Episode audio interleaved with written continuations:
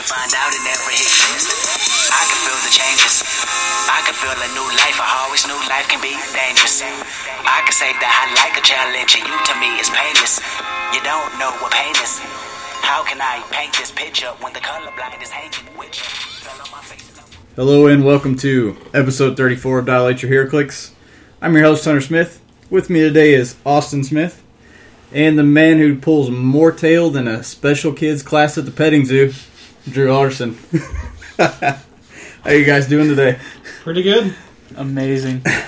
Even better now. huh? yep, feeling good. Totally made Drew's day. Today we're going to be talking about uh, giving sealed Superman Legion of Superheroes advice. That by this point, everybody probably knows that Slosh, as we lovingly have referred to it, has released this week, and we're going to be giving you guys sealed advice because you're bound to be doing some sealed events at some venues locally here in the next couple weeks. Spoiler alert, it's an amazing set for sealed. We're going to be talking about uh, Yu-Gi-Oh spoilers, AVX spoilers, including the prizes for next month for month three. Uh, the the dials have all been officially spoiled now, so we'll go over those. And then uh, instead of a comics discussion today, we're going to introduce a, a video game discussion. Yay! Let's let's start off with news, and let's start off with Yu-Gi-Oh because Gaia the Dragon Champion My lord. is freaking sick. And uh, if you guys know from, if you're familiar with Yu Gi Oh, you know that Gaia was a fusion of Gaia Fierce Knight and then Curse of the Dragon. Which have they spoiled a Curse of the Dragon Not yet? yet. Okay, so this tells us that there will be a Curse of the Dragon in the set as well. And uh, Gaia Dragon Champion, you can follow along with us on HeroClix.com. He's 225 points for nine clicks of pretty badassness. Really? Uh, he has a move and attack flight symbol, duo attack attack symbol, endom, and then a standard size character.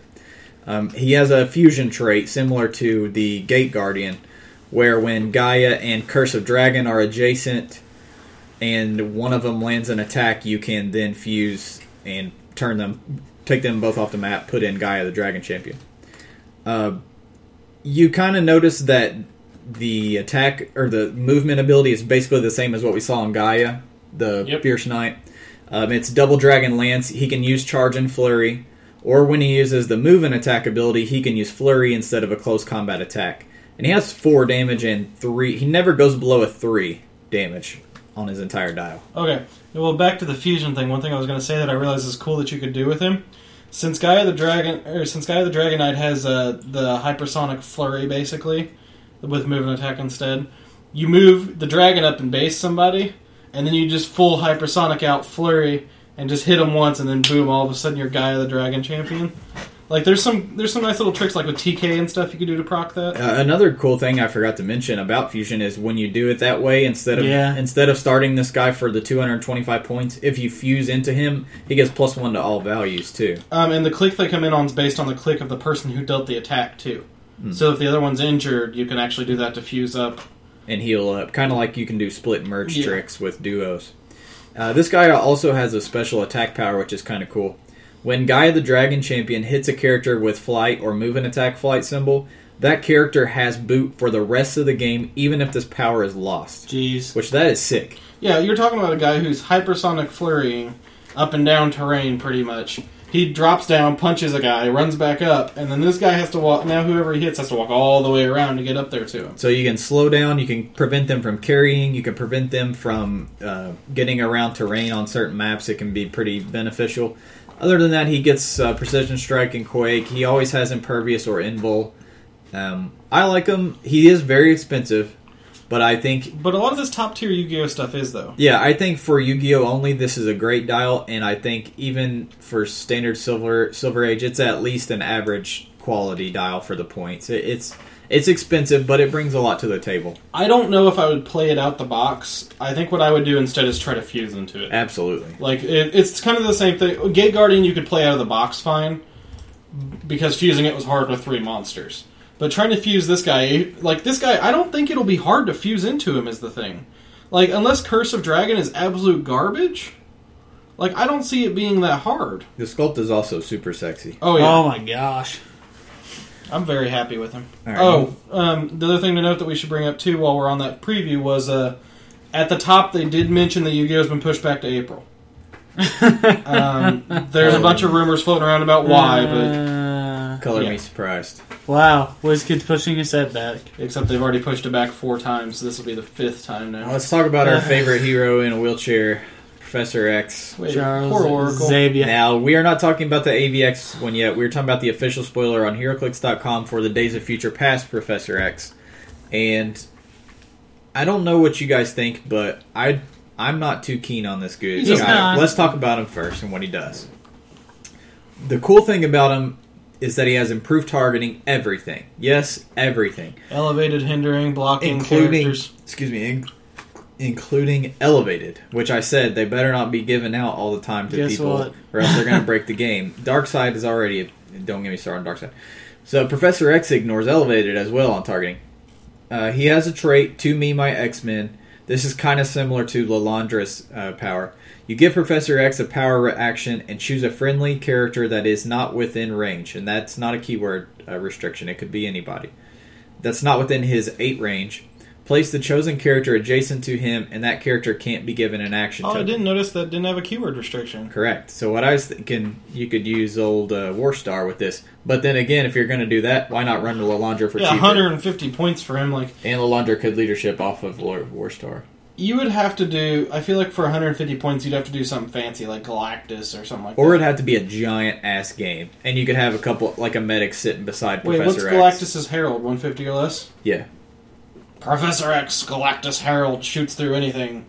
Um, But I it's- guess you could because it's place, the character adjacent to Professor X. The only thing is his combat values can't be modified, but we'll get to that. Um, movement power is his powers and abilities cannot be countered or ignored. He has sharpshooter with 8 range and psychic blast on his entire dial.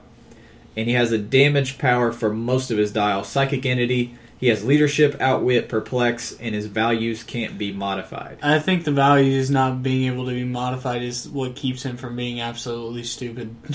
Well, it's that on top of the fact that unlike GSX Professor X, this Yeah. guy has to get in range of people, and Yeah. that leaves him susceptible. Sub- susceptible.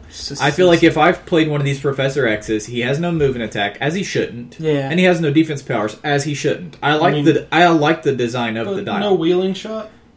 you mean rolling shot? Rolling shot, that's what it was, yeah. I like the I like how they designed it. I like his powers. I just think they overcosted him a little bit. I think his lack of mind control makes me sad. If he had mind control, I Yeah. think he'd be great for one. An, an intelligent player is going to let you move him up and then fly right over your other guys, smoke him. smack this guy one time, and knock him on his nine attack, one damage click, or nine attack, two damage click. Like, then he's either dead or you don't give a shit about him anymore. You know what I don't like about him though? I do not like in dial enhancement. That's one of my like least favorite powers to end up with on an end dial. Yeah, that's true. It's pretty much useless most of the time at that point. Um, He's, I think, he's okay. I just really wish we got more for the points. I guess I see what Drew's saying though. If he really had a lot more, or ha- could let his combat values be modified, that tr- he would be a gauntlet choice to me. Like with that, like I would throw gauntlet on him. I'd roll it up. He'd just ignore everything, and he'd just be shooting through stuff. He's I'd got run Realm of terrible keywords too. He's just He I wouldn't just say- has X Men. That's it. I wouldn't say that's a terrible keyword. There's still a lot of options with X Men. yeah. He's But, he's no yeah. static, but I'm wondering though if they're gonna put a uh, Days of Future Past Professor X, like another one from like the alternate timeline that will I think change back might. into him or something. Uh, well, then you would think that this guy would have morph though, yeah. or something similar. Well, most of the per- ones that get promoted into don't usually. Well, let's talk about the Professor X from Avengers versus X Men. Oh, buddy. And uh, Well, Austin, you want Uh. to talk about him? Well, we talked about him once before, but dear God, this man's a monster. So, the AVX Professor X for 150 points shows you what you really do get out of a broken ass Professor X Oh for my 150 God. points. Start him out, he's got 8 range, triple bolt, X Men, 150 points. Has Avengers, X Men, and Illuminati keywords. He ignores hindering terrain on targeting, so he doesn't get all the bonuses from the other one, like ignoring Yeah, all that other crap. but Austin, what can he do differently? everything. His trait is if he doesn't have two action tokens, he gets shape change. Oh, traded shape change. Yeah, there we go. Um, his movement ability is he can use mind control and is not dealt penetrate or unavoidable damage from it. Opposing characters within range must be given double power actions instead of power actions. So Eight range. eight range, Not line of fire, by the way. Eight range. and it has to be given two tokens every time they do anything. So if your opponent isn't running a team of Indom, lol, lol, lol, your opponent's going to take one unavoidable every damn time they want to move it. Oh my it. you. god. Yeah, see, this is an example of, uh, and also 150 points dial, That's but we brings more to the table Oh yeah. because he, he doesn't ignore everything that prof- the other Professor X ignores, but he does have the traded shape, the traded shape change, which does help him. Like we said, the other one has absolutely nothing helping him on defense. This guy at least has traded shape change.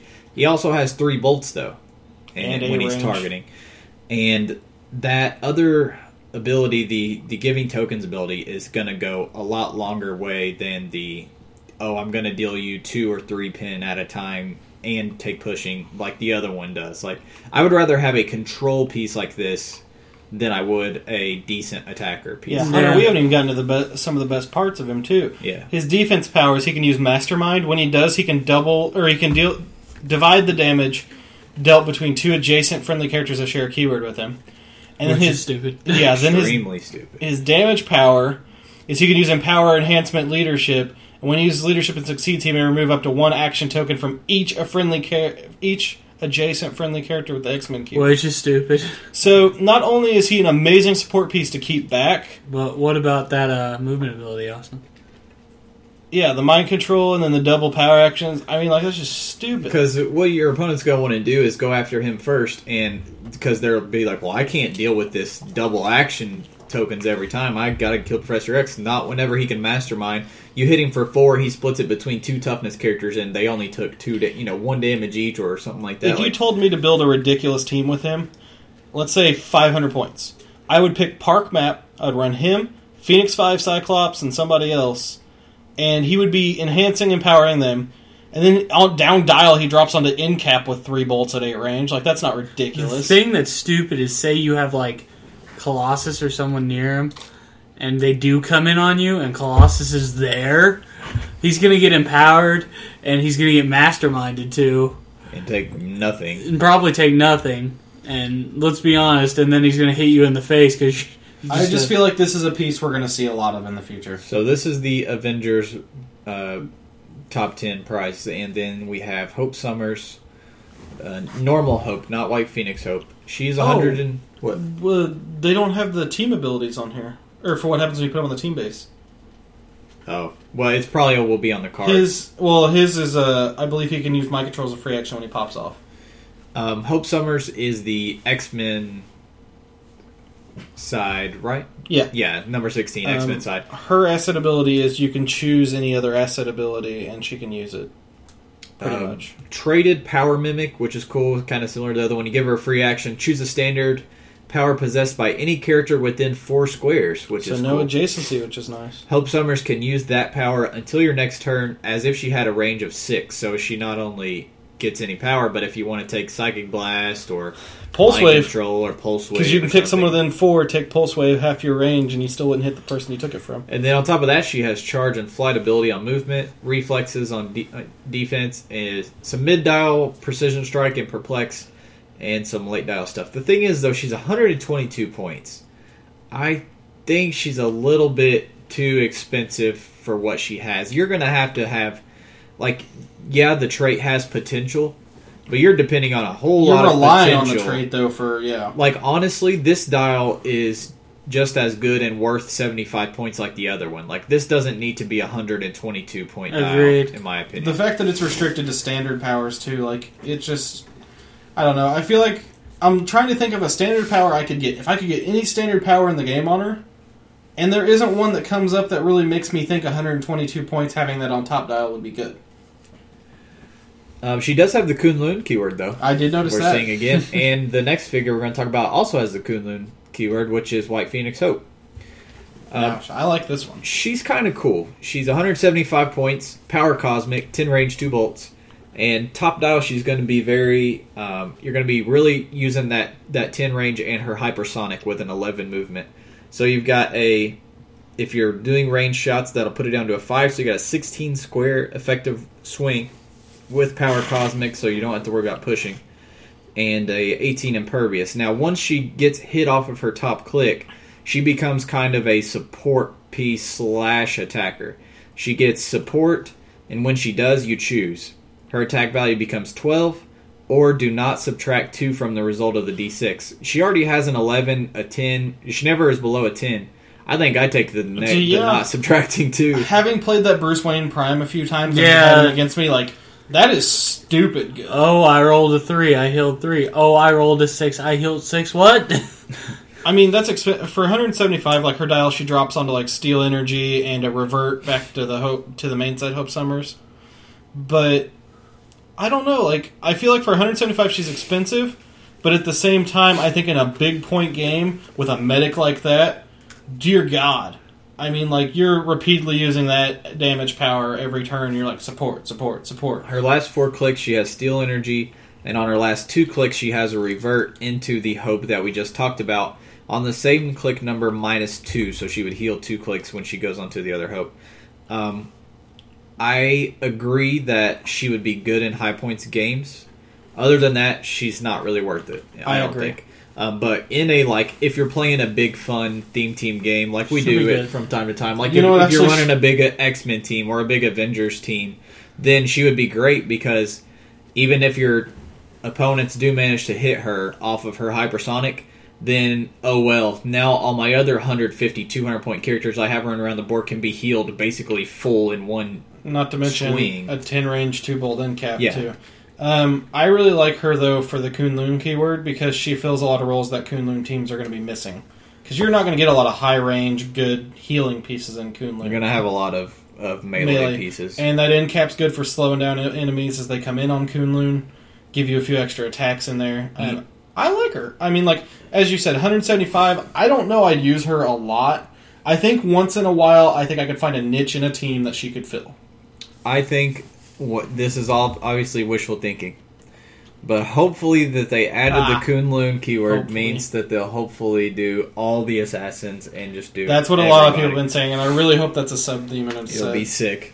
All right, that's all the spoilers we have for you this week. We're gonna move into what we played real quick. Now, Wednesday we were lucky enough to play Superman Legion of Superheroes sealed. So we have experience with this, guys. You should trust us. Mm-hmm. Um, I pulled a mostly crap. Um, Mhm. Although I did pull two Cosmic Boys, which are good. Yeah, you totally pulled crap on her. Or uh, which one's the guy who uh, can basically Ultra Boy? Sorry, Ultra Boy, not yeah. Cosmic Boy. Ultra Boy is actually pretty good. He's good, but he's super expensive. Yeah. and we were playing 400 points. I pulled a Mon-El Prime though. Who's, So crap. He's pretty. He's okay. He's worth his points. He's not as good as uh, as everybody's thinking. I think he everyone's is. really overhyped. Yeah, him, they but are very. I can tell you. I just played three rounds with them. Tell him what you pulled. Hunter. He's good, but he. Who did you everybody's pull with that ten range guy?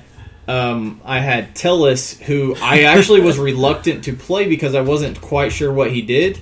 I, I threw him on the team, and so I had Mon-El Prime, I had Tellus, and then I had Empress at the cheaper point version, which I do prefer her at the cheaper point version. This team is sick. And you the enrolled cool Empress? thing about that, yeah. Damn, son. So See, I told what you I this was team was just. what I was going for. I, I only lost to a basically unbeatable team. Yeah, we'll talk about that. I only I, I was going for a wild card abuse team with um, some other tricks. So I they're all wild cards, as almost everybody in the set. yeah, is. this set is packed with wild cards. and then I have one Mystic and one Superman ally. Yeah, So on offense, I use Superman ally, I ignore hindering, and then on defense, I switch to Mystics.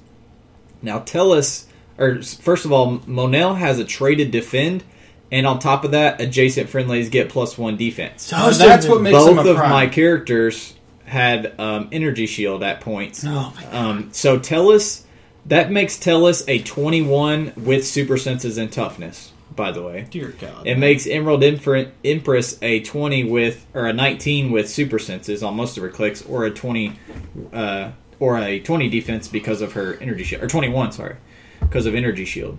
So it, it was really good synergy. Um, Tellus, if you guys don't know what he does, and we, we will talk about him later. he is pure sex. He's really cool, and and I'm definitely after playing him, I was so happy with him. I was like, I'm playing this MF again all the time because he was a blast to play. He has a trait where you friendly characters within four can draw lines of fire and count range in squares from the square of any one friendly character within four of Tellus. So basically, anybody who's within four of Tellus can draw a line of fire through each other.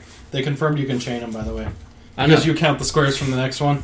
Yeah, so he's fun. Like he's honestly a piece I'm really looking forward to playing. Um, and then he has TK and Prob. What and he's wild card. What more do you want out of a sealed piece than this guy? TK, Prob, and then Wild the trait card. on top of that with wild card. And then he's a flyer too, so you could carry. Although everybody in the set's a flyer, so there's no point in. Pretty Uh, much, No, my team really didn't have. You got lucky. I had one flyer. you pulled like all Uh, grounded we'll, we'll people. get to that. Usually, you want flyers. In this sealed, you want grounded people because there's too many flyers and nobody Hell. can be carried. If you're bored, you can mind control too. I- I did mind control with them a couple times. Yeah. I disagree necessarily that you want grounded people because the maps that you get stuck with on the OP kit with this one are really flyer dependent. Yeah, but you have people to carry him, is what I'm saying. Oh, yeah, true. You save on actions. Um, this guy was so fun, and and I don't care about having to stay within four because they're staying next to each other anyway because of Mon-El's trait to Yeah. defend. Um, the team was awesome. It was I did some really cool tricks. One trick I figured out towards the end of my first round was I could keep Mon-El four squares behind Tellus, Empress four squares in front of Tellus, and then Mon-El has a 10 range, and now he can shoot effectively 18 squares, which is Bonkers. It's broken. I mean, uh, let's get let's be honest here. You have a Mon-El who is What hitting is you this collateral damage? who's hitting you from 18 squares away. Mon-El has some hypersonic. He always has high defense values. That's what I like about him. And he picks up mid dial invincible, which is great and keeps you Mid dial invincible is really annoying when you're fighting against it. and he starts with impervious. So I tried to keep him from getting hit straight off. Um, I tried to make them hit Empress because she still gets her um, mind control and everything. So the way Empress works is, and we'll be talking about her later, so this will save us some time to talking about her now. She has a relic, and what you do is at the start of the game, you put the relic in her square. You can take a power action and auto pick it up. You don't fail the roll. When she has that relic on there, she always has end cap, mind control, t- improved targeting, ignores hindering and characters, and doesn't take mind control damage. But when she takes damage from an attack, she has to drop at the eye. But that's not going to happen that often. And also, you can pick it up multiple times per game. she can keep picking it up. But when she is assigned the eye and has two tokens, she can use her speed powers as a free action. Which- So basically, she is always either going to be psychic blasting you or mind controlling you or both. So what I would do is usually I would go for psychic blast, or if I needed to, I would one turn I would running shot psychic blast, take the two tokens, and now I I can't active when I take the free running shot. I can't use psychic blast again. Why? Because I already used psychic blast as a free action. Because running shot is give a power action, then give a movement. So I can't use just just a note for you guys when you go to play her. You can't do the same free running shot ability twice. You can use running shot, but you have to choose something different. So when you have the eye, you always have in cap and mind control, and you don't take damage from mind control. So I would just choose mind control and then move people around or make them hit each other. She, I'll. I'll be, I'll go ahead and make a little bold prediction. I think she's potential meta. Um, she's that good Yeah, at, at the high and the cheaper, but especially at the cheaper, and because she has mystical keyword. And you'll find out as we talk about this set, there are a lot of potential meta. There's pieces in too this set. many. way more than I thought there would be. No such thing as too many, Drew. Okay, Meta so- shifts are good. Yeah, this is I agree. This is a this is a meta shift. Healthy, diverse meta. ginormous meta shift. So, anyways, you guys can check out her dial. All my matches went well. the last one being the last one was a Darkseid at 200 and a um, Validus at and a 175. Validus at 175 with a toy airplane. and neither Validus nor Darkseid can take penetrating damage. And I was like, oh, well, that's nice because I was going to hit you with penetrating damage from Empress nonstop every turn. Nope, doesn't matter. Um, okay, I'll just rush up and tie you up. Oh, Darkseid doesn't give a shit. He can shoot through anything on the map while he's tied up. Except elevated. Doesn't matter. Yeah, except elevated. And uh, so I was like, well, my one.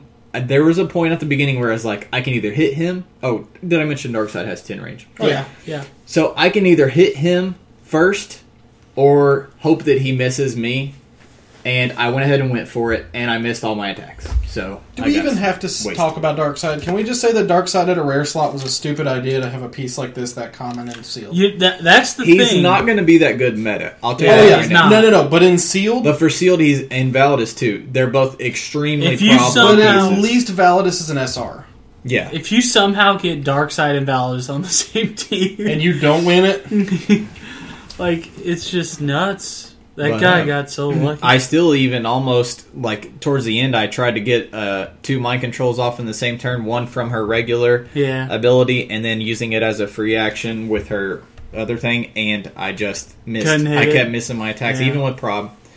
So um or Uh-huh. no, I did finally hit um, Validus and I was going to running shot hit Darkseid and make him take a token from the brain bolt thing, which is stupid good by the way. And it works with his pulse wave. He had giant size breakaway or plus one to breakaway t- from the toy, and I missed it twice. you know whose stock is really rising in this set is uh, people with exploit weakness, because um, generally, if you notice, they can't be targeted or damaged by penetrating psychic blast. Oh yeah. No, both Darkseid doesn't care about pen- penetrating Yeah. at all. Really? Though. Yeah. Oh, now 'cause Validus does. Validus does ca- take Okay. exploit, but Darkseid just he can reduce penetrating damage. oh, that's So he still gets im- yeah he, he still gets impervious, I which he there- hit by the way. I think Orion though Orion is a hard counter to Darkseid because he ignores his defense powers at least. Yeah, which is thematic. But Yeah. Anyways, that was my team. It was really fun. I really enjoyed Slosh Sealed. It's a great sealed set. We'll be talking about it more. What'd you guys pull? Um. Per usual, I pulled a prime. I pulled Fucking a, hate pulled a Riddler prime, um, Edward Ugh. Nigma, which he's really he's re- he was really fun. He's a great piece, but I don't think he's that good for this I agree. He is not that good for sealed. My issue with him, well, I'll go ahead and describe my whole team first. Um, my polls were I pulled like eight wild cards, one with no team ability, and then the last one was a science police. So I knew I was going to have access to police. So I was looking at my pieces. I was like, I have some powerful range choices here. What I need is a way to get through hindering. I didn't have a Superman ally to copy because actually there aren't. Mon-El's like one of the few Superman allies in this besides Superboy. Correct. Um, so I didn't really have any good options there. So I went with Edward Nigma because he can ignore hindering from mind control, which his mind control is amazing. And then I went with uh, Sensor Girl um, to try to pop people off of stealth. I didn't expect stealth to be a huge problem. I knew there was a good amount of it in the set here and there. There's a little bit. Um, She also has prob, which is always nice. oh yeah, and an and an uh, for, perplex. for that- sealed having prob and perplex in itself is worth it. Um, the other thing that's great about her is she ignores characters. So giving her police made her really easy to trigger her police. Um, I ran my main piece though was Wildfire. Now Wildfire is one of my good choices. Like I would recommend him to a point because he's super tanky as hell.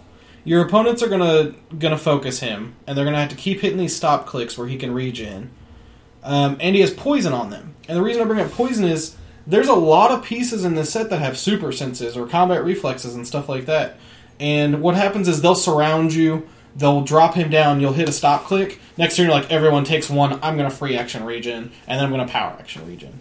It's ridiculous. Like, he was really hard to kill for my opponents. And then on top of that, if he heals one off of a stop click for any reason, he hits a double power action pulse wave that deals full damage. So, Which what- is three. yeah, for on three bo- damage on, both, clicks. On both options. Um, With an 11 attack. Yeah, he's he's eight clicks. Both the stop clicks are phasing teleport, um, the special regen, and he has imperv when he has that regen too, with an 18 defense. Oh my god, I didn't even realize he got imperv on Yeah, he gets imperv and regen. This guy's fucking stupid. I know. For He is expensive, though. Yeah, he's got eight range, two bolts, and he's got Losh um, for his team ability. Well, um, oh yeah, he can use Pinsai and Pulse. Yeah, he can use Pinsai on the Clicks Ray as the Pulse Wave thing too. So I ran him as my main piece. I was going to copy Police. I was I'm going to build a little enhanced ball team. That was my goal. Um, Science Police himself kept my opponents from outwitting stuff after moving and stuff like that. Um, he kept my opponents down in, a, in some good ways, and he provided police to my team. Um, I ran an airplane too, actually. And the reason I liked the airplane was, as a tiny figure, I could shoot over him, but I could use him to tie up enemies at the same time because he has super senses. And he was an okay carry at four squares if I had to move somebody up a, up elevation or something. He can't carry. He's tiny. Oh, sorry, yeah, I never had to run. you into can that. carry him. I was going to use him for that, but I never ended up doing it. Um, just for the kids out there. yeah. Um, however, I did get good damage out of the airplane. He has two damage, freaking nine attack at four range, two bolts, um, With energy and he has energy explosion. Which So I was I would set him off to the side and I would kind of keep him off and I'd take pot shots here and there and it was kind of funny because of the two bolts. I mean, he hits two to the main character and two to everyone adjacent. Um, I would basically build an enhance ball, set myself up, take a couple pot shots with wildfire, and then when my opponents would get in on me, um, I would re-navigate. I'd, um, I would try to mind control with uh, the Rid- the problem with the Riddler was he his mind control. He has no move and attack. That's his big downfall. It's Edward Nigma. Oh yeah, sorry, not Riddler. Um, he has he has prob on his top clicks. I had prob off Sensor Girl, so I had two probs, which was great, especially with that regen. Um, and then I had the negative perplex with her. Um, Edward is a good piece. I wouldn't say he's a great piece. I think he, he's a he's a great constructed piece. Yes. I think he's not- an amazing constructor. He's piece, not Yeah. a sealed piece by any means, but um, he has he mind also control. has barrier, which can help support your team. Seriously, like this guy's value. Anyway, go ahead. Yeah, but in sealed, in sealed, the issue was it was hard to get him into a position where he could mind control because the maps we were playing on had a lot of cover and varying elevation on one side. So it was hard to get him somewhere where he could hit somebody with mind control, and they would be in the same place the turn after. Um, I loved him for his prob, and I loved him for the fact that he had shape change because my opponents wasted so many turns trying to hit him. And Indom, police, all that stuff was great. Um, I actually got good damage out of him just shooting with him at six range because my opponents would kind of forget he could even do that. Really, It's also great because you know opposing characters with line of fire can't use shape change. yeah, but he doesn't get that till his last two clicks. That's Oh, late dial, but Austin brought up a good point when we were there. Is that there's a there's actually quite a bit of shape change in this set, A ton, and actually. him we'll setting get to that. him setting uh, him hitting that ability late dial helps because it's not even within range; it's just within line of fire. So So anybody he can see can't use shape change. they could be in their starting area if there's a clear line of fire from your starting area to theirs, and you could they wouldn't be able to use it. But uh, the other thing is the morph thing because I didn't go up against a shrinking violet, but I know that there were some people who were playing or not. What's there's a few morph pieces in the set, aren't there? couple, um, But I know that uh, two of them require an OP more, kit, don't more they? Drew morphs. Yeah, but he requires an yeah, OP he kit he requires a PK. Actually, so does shrinking violet. Yeah, so it wouldn't have been a problem. But my team did great. Um, first round, my opponent tried to blast Wildfire, got him down, and I had him in like a pit. He was my last piece. He charged him with three pieces, hit a stop click. I healed one with the free action, double power action, and killed all three. Um, Wildfire was a—he's honestly fun to play. And though. then they have to hit you on that stop click again if they somehow live through the pulse wave. That's It's so just- fucking stupid. He and was then you hit another stop click at the end of your dial again with the same exact would- situation. he is a And then piece- if you go up and you hit that stop click and then regen again, Can you imagine can't- this guy with mystics? I know, right? I'm just he's just he's one of those it's been a while since I've had like a piece specifically that I could say like was super fun to play, but he was a blast just single piece to play. Um, I didn't even really need the rest of the team half the time because he was carrying everything. Um, Darkseid gave me a huge run for my money though. I do not have that piece is just not fun to I'll, fight. I'll talk about Darkseid. Yeah, uh, he's just not a fun piece to fight. He's got way too high of range for ignoring everything. His abilities are really his traits are stupid. He should not be a rare for sealed balance. Oh my gosh, And I saw so many Darkseids get. there were a ton of Darkseids. I personally went up against two. I My last round, I I fought on a very open map, and my opponent gave me the opportunity to police ball close to him, so I was able to shoot Darkseid turn after turn. And when you have a good police ball going like that, um, you're talking almost negative two when anyone's shooting at Darkseid. And the good thing about that Darkseid is he does have a glass jaw. If you get at 200, I should say. If you do get through that imperv and hit him for like three or whatever, you can get him down to um, you can get him down to toughness. And then once he was down to toughness, the airplane, Riddler, and all them were taking pot shots at him. yeah. So I was just. Uh, but the just problem, him is, down. the problem is getting him there. yeah, getting through that imperv is a nightmare. One thing I'll say before Drew talks about his team, um, I I found this was when I was thinking about this set as sealed when I was planning our stuff. I I came to a funny conclusion. Like usually when you're you're looking at a set as sealed and you're playing sealed and building your team, a wild card holds a ton of stock in your Yeah. Yeah. in, in your you're like oh shit this is a wild card like I can do I should put on this this is my team and abuse these things. But in this set, it's the pieces that actually have team abilities that you're like Yeah. they hold the value because Because everybody there's so else is a wild on. card. Because so when you pull that policeman, even if that policeman sucked, you're like, I need this police. That's exactly ability. what it was. You know what But I it mean? was like, and I when I pulled Mon-El, I was like, I need the Superman ability because I had everybody else in my packs are wild cards. It's like the opposite. It's opposite. And the one thing I do like is there is enough ignoring hindering in this where in previous sealed sets, like before Invincible Iron Man improved targeting,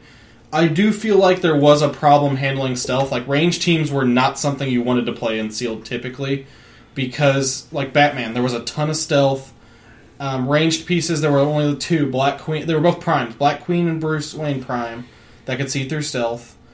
And for the most part, like it the was chase Batman, if you want to count that. Oh yeah, but it was it was really hard to build a good range team in those sets. This set, because of the wild card and because of the improved targeting, I feel like it's a lot more viable, which I really like that I can sit and do that. And it was the same thing with Iron Man. I liked the variety of teams I felt like I could have played.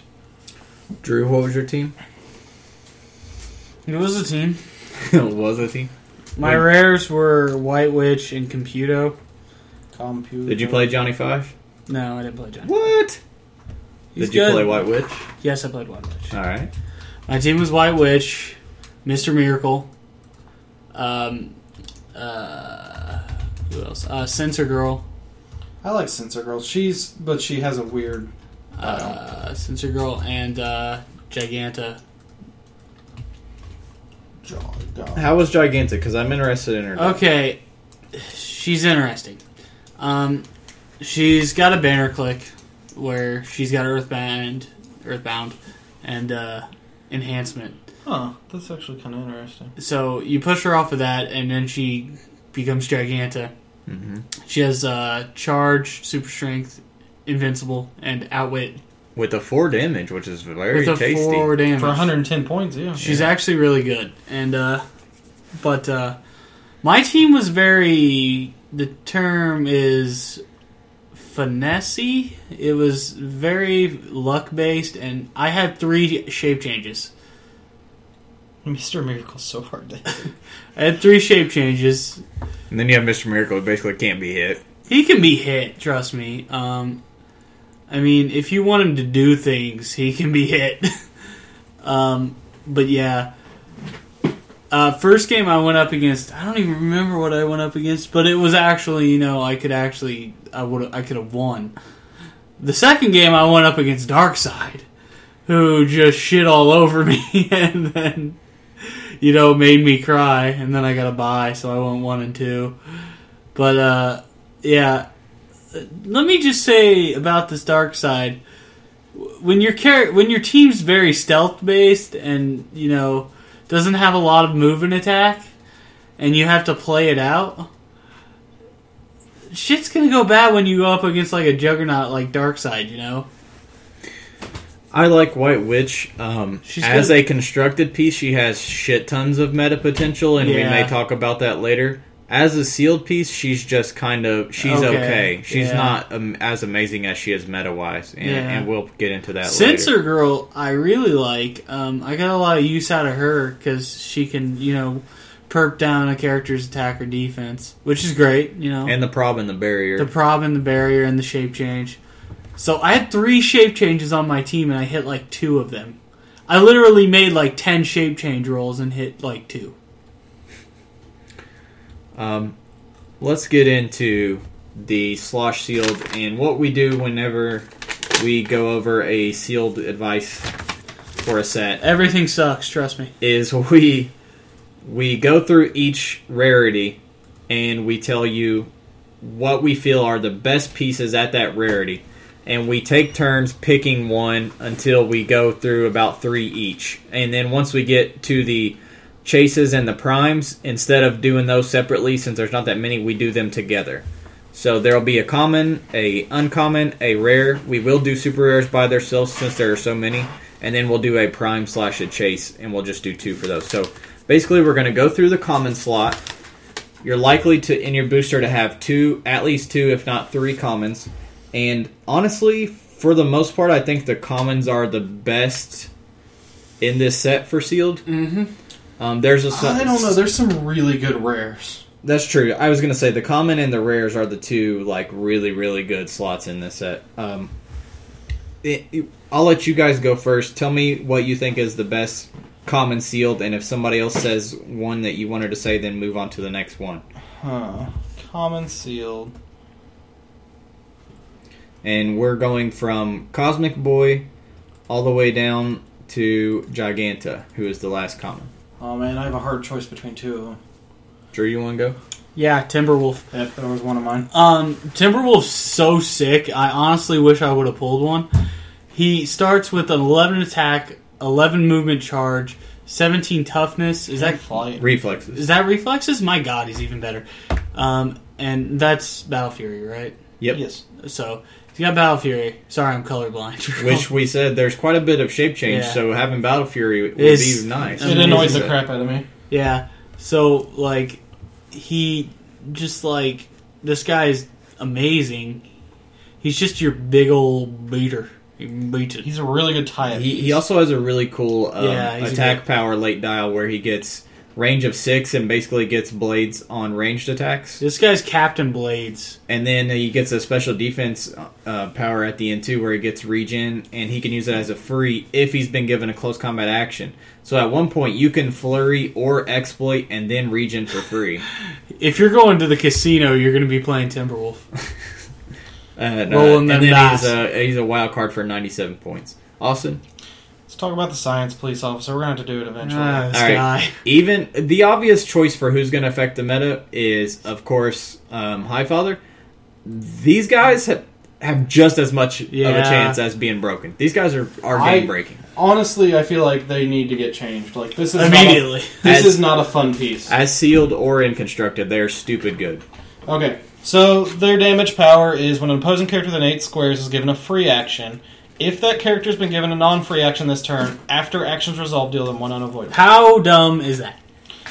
Now, this works on any free action. This is outwit. This is perplex. This is charge. This is running shot. This is flurry. This is Hypersonic, which stops my Hypersonic. Mon-El. yeah. This is just. There's no point for that power to exist within eight squares, especially. An interesting thing about this power, this is similar to World Breakers when he gets shot and then after action actions resolve he can be teleported over, is that the trigger for this power kicks in as soon as the free action is given. So even after that free action resolves, if you the person knocked four. Science Police off of the power or kills them completely, you still have to take the the uh, one unavoidable damage because the this ability kicks in as soon as that free action is given, not when it resolves, when it's given. So even if you hit these guys, that's just a note. If you're playing these guys, don't think in your head, "Oh, I I don't care about that. If I hit them hard enough to knock them off of it, it won't matter. You'll still have to take the one unavoidable." like- and if you have multiple science police, you will take one damage for each one that's there. So it will stack. It'll be separate instances too. So if you have stop clicks or you have Bizarro, Yeah. it'll eat right through Bizarro's It basically tokens. goes take one, take one, Take one, take one. It's not take nine at once. right. These Yeah. are so stupid. Yeah, like even if your opponent had a ball of nine of them, and you're like, I have a really good energy explosion that has five bolts. I'm going to shoot the middle one and kill them all. Well, you're going to take nine unavoidable afterwards, even if they all die. And that's retarded. Like, there's just no. Who designed this? The designer needs to be taken out back and shot. Like, this is not like I know we say hyperbole. this every is week. not exaggeration.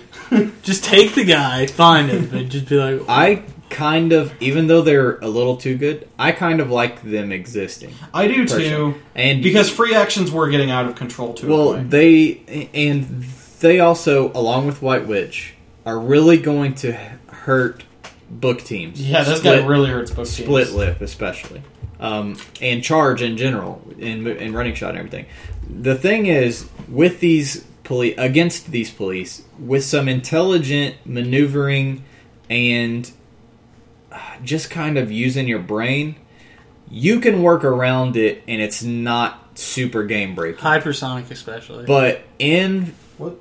in Hypersonic still trigger it it yeah, does. Yes. Even out of the eight squares. yes It is. in That's so stupid. Because they've been given the power action and they're given the free action attack. Sorry. Continue, Hunter. I kind of lost my train of thought. Basically, oh, in, in sealed, especially with players who aren't super experienced or super good, these guys, a, a, a, hor- a horrible player with these guys on their team will take out the hell out of some ninety five percent of the people they face just on sheer having this ability. This That's guy is the I'm trying to say. definition of hero But clicks button mash. An intelligent player can get around these guys. Yeah, this is your this is your flowchart. Justice Ken. jabs. This is flowchart Ken of the HeroClix world. oh my gosh, he's so sick. Really, really, the thing is, you full move base them. Well, if your opponent decides to be a douchebag and play like 50 of them and constructed or whatever, it's not as big of a problem, I think, because you can just full move base them and kill them all.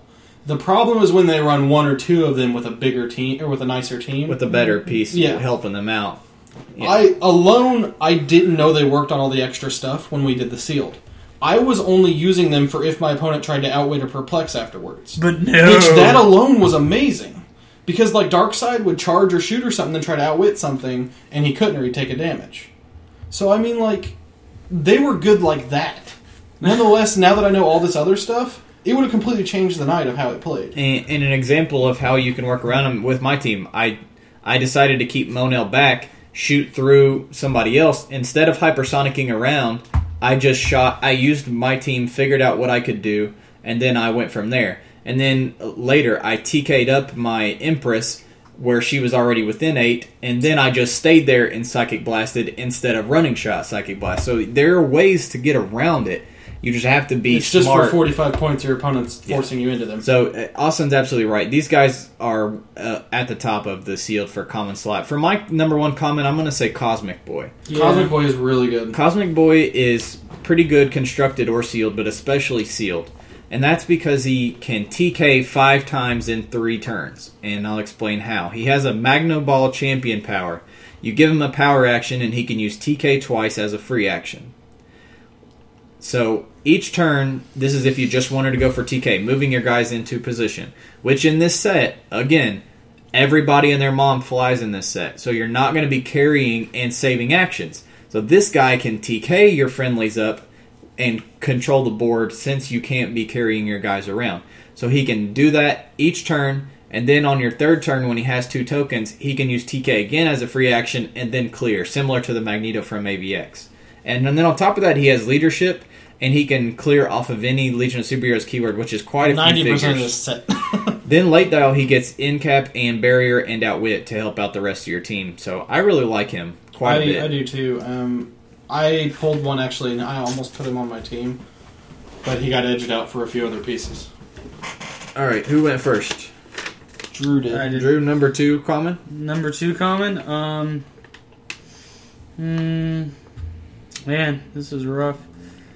I'll uh, go ahead and say Sensor Girl. Okay. Um, she's like she's a great support piece, and I think she fills a slot that needs that is needed in this set, and that's low point, lower point support pieces. Because if you look at the costs in the set, they are pretty high on average. high. On average, it's pretty high. Yeah. Al- around the eighty-ish pro- point average, if not ninety. Yeah, she, you're getting a lot of value out of her. She's a good prob piece. She can see through. She ignores characters and ignores ignores hindering. So she's good for you know propping through characters and stuff. She's pretty solid overall. and Um, has barrier too. Actually, the reason I like her and the reason I got a lot of play out of her, um, and I was going to explain this earlier when Drew was going over his team. Um, this set has a good amount of super senses and a good amount of reducers. So you know what power is really good in this set when it comes up? Precision strike.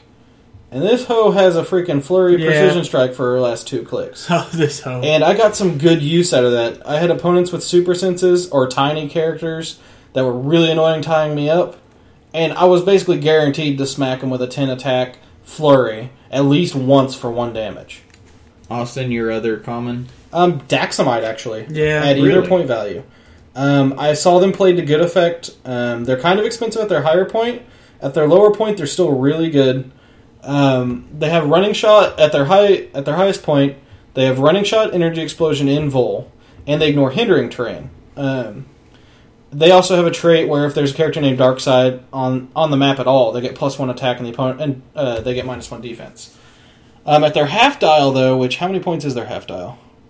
Um, so a straight 100. Um, they have running shot, Pinsai ranged combat expert, While six you- range. Yeah, while you can't use Pinsai and RCE together, having the option is really big in this set because there is a good mix of reducers and dodgers in this. Um, personally, I saw them used first round against me. Um, what sucks is after you've beat the crap out of them, they drop onto a tolerable charge, super strength, close combat expert set of clicks or pair of clicks, and then they drop on a regen.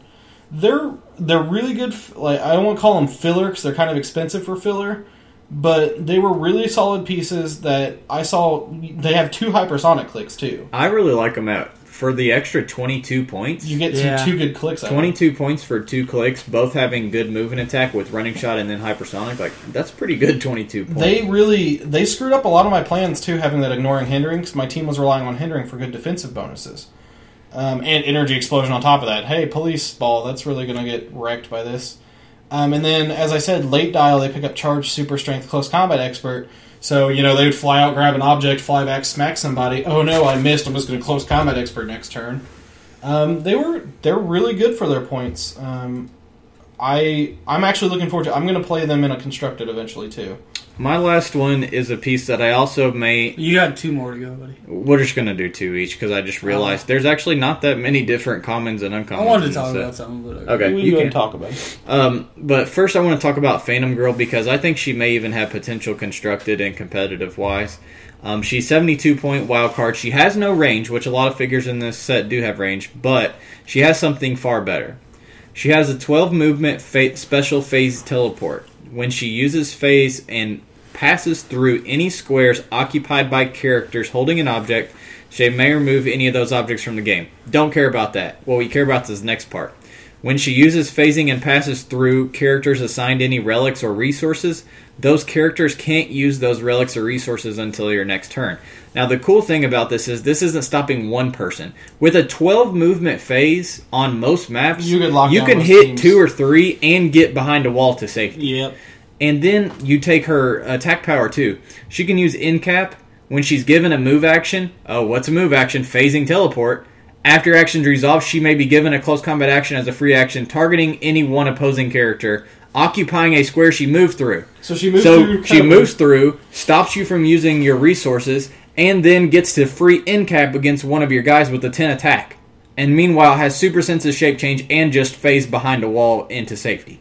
My- She's really legit. I don't know how the hell you're supposed to stop her. Plasticity won't stop phasing. I mean, like, really, what trick is there to stop her from moving through you? There isn't. There's not. You just have to really pay attention to how far she can go. And even if she just wants to play it safe, move up six, hit one guy, move back to her, you know, her rest of her team. Yeah. She just took away your benefits of resources, and she took away your object if you're a super strength, which there are a few Is- in the set, and then got the free incap you without you without still being there in your face for you to hit next turn.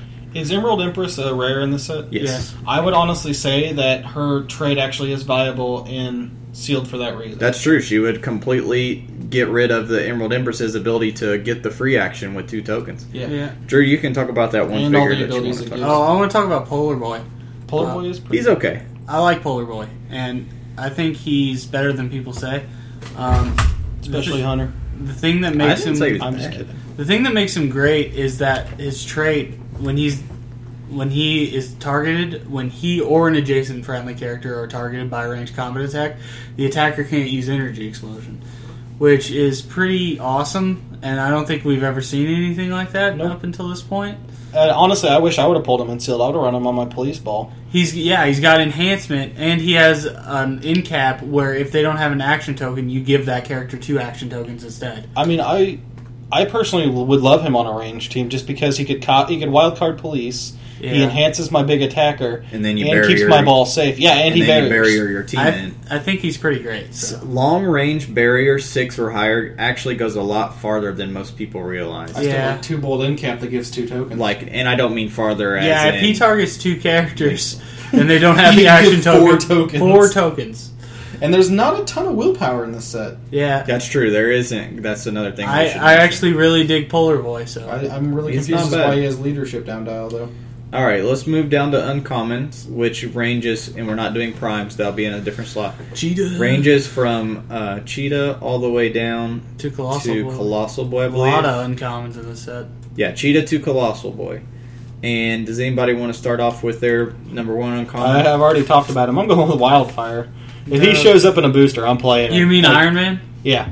Drew, your number one uncommon? or do you want me to Um, go first?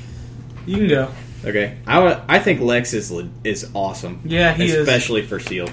Um, and again, he Something provides about having two good TAs to he copy. provides a, a really good team ability for your all your wild cards, and that's Superman enemy. Um, his trait is uh, Lex's powers can't be countered. Adjacent friendly characters with a lower point value have Superman enemy team ability.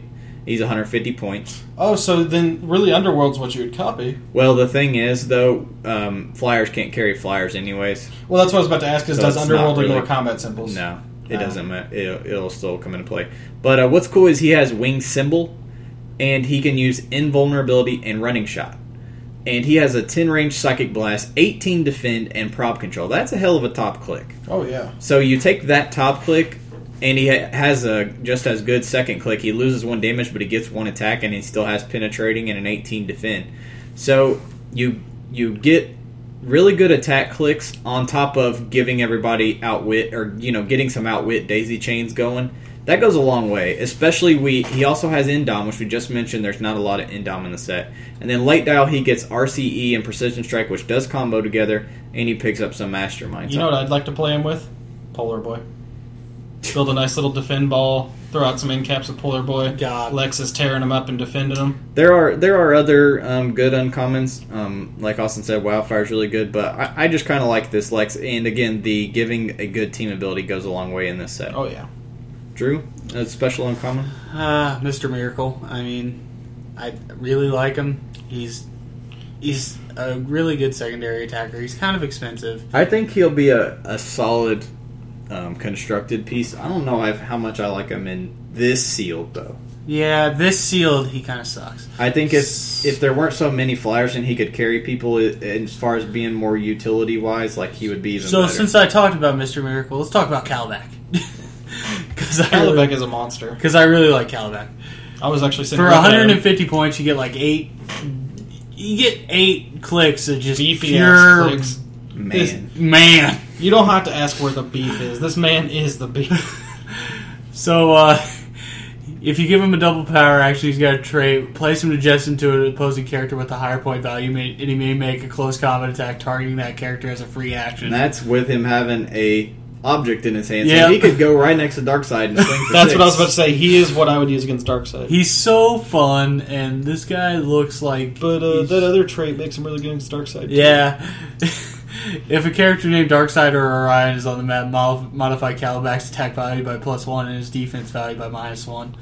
Um, once again, Battle Fury. There's a lot of shape change in Yeah. this set, He gets invincible at random smatterings in his dial. which is annoying. as he gets the sidestep CCE combo that we've grown to love. He gets in, and an- flurry precision strike, which we've grown to He, love. he gets an 18 invincible on his second to last click.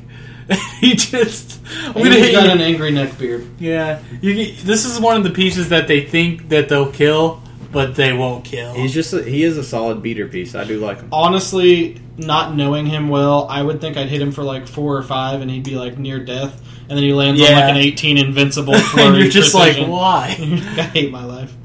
I'm gonna do my other uncommon real quick, and that's Gates. Gates is good. Gates, okay. When you when we spoiled his dial, we were like, he's okay. But then when you looked at when you look at the rest of the set, he brings a lot of stuff that you- isn't available. that actually goes pretty well with the rest of this sealed set. And namely being that he can carry all those flyers that I said are a pain in the butt of having. Because nobody can carry anybody, so you you have to spin, and there's not a lot of willpower, so your your the pacing is really weird in this. set. Yeah. So he helps your team tremendously by only costing sixty points. He can phase carry up to four friendlies, regardless So of that's speed. your whole sealed team. Period. Yes, You're not gonna regardless of speed four. symbols, and that's not keyword based either. It can be Darkseid and blah blah blah and blah blah blah. He can carry them all with him, uh, regardless of symbols. And if all all of them carry uh, shared a keyword with them, so if you did have all Legion superheroes, which is future. which is not hard to do, future or is like most of the set. yeah, almost everybody in this set has future. Seriously, Dome. don't modify a speed, so a full Full 14 14. square. Carry. Twelve And- is still. And then ridiculous. super senses uh, 50-50, and then his second click you can push him onto perplex, so he can at least help out a little bit. And then he's uh, on top of that, he's got wild card. So if you've got mystics, or if you've got Police. Superman enemy, or you've got police, he can still be utility with perplex plus the wild card. And see, what's ridiculous about that whole teleport thing is once again, these OP kit maps are a pain to navigate if you don't have a lot of flyers on your team. yeah, And being able to move 14 to a corner, if your opponent's slowed down for any reason, like let's say they have one piece that's not a flyer, they're going to navigate the whole damn maze to get over there on one side. Austin, who's your number two uncommon? Um, I'm trying to remember who I had. I think I'm going to go with Lightray. Um, I saw Lightray played to really good effect. Um, he's a cheap 12 movement hypersonic, I think, for 124 points. I think that's pretty good for a 12 movement hypersonic. Seven range, Seven So range, 16 double bolt. 16 square swing. Um, he can use Perplex to target it, allied characters, which honestly, Perplex is something that you don't see a ton of in this set. There's a little bit. Um, and Perplex is great in this set because you need to get. There's a few characters you got to hit a really high attack value. There's a good amount of combat reflexes, energy shield here and there too. Mm-hmm. Um, he himself on his dial, he's hypersonic. Two clicks in, he picks up, or he's hypersonic toughness, perplex. Two clicks in, he picks up precision strike, super senses. Then he goes phasing teleport, pulse wave, super senses. And then he drops onto energy shield, but hypersonic precision strike again on last click. But his damage value is always a two or three. It's three most of the time. Um, he's got that perplex, but then when he dies, he blows up and does a 10 attack pulse wave for all characters within five squares, and each hit character is dealt three penetrating damage, pretty much. Oh, Well, it's not literally a pulse wave, Which sorry. is nuts. Yeah. So there was one guy that we there that actually pulled two of them and ran them both, and said it was hilarious because you think you're done with this guy. You think that after he's done pulse waving the living shit out of you, and then all of a sudden you kill them both, and your main guy's dead too. Like he's just a really fun piece. I'm. I think if I pulled him, um, he's got great keywords too. Celebrity, Cosmic, New Gods. Um, he's missing the Legion one, like not like he's supposed to have him, but if he had Legion, he'd be way higher on my list. But because it's hard to make a theme team with him a little bit, unless you're running pure New Gods, um, he's just a good choice. Let's uh, let's talk about block. Block was another one I was going to bring You're, him. you're liking the beaters today. Oh my gosh, he's huge. Um, okay, block's a fun piece. 155 points. He's got Indom, zero range. He's your he's your big beater. Just like your body's gonna be the big beater. Jeez. Lots of close combat expert for a beater Yeah. too.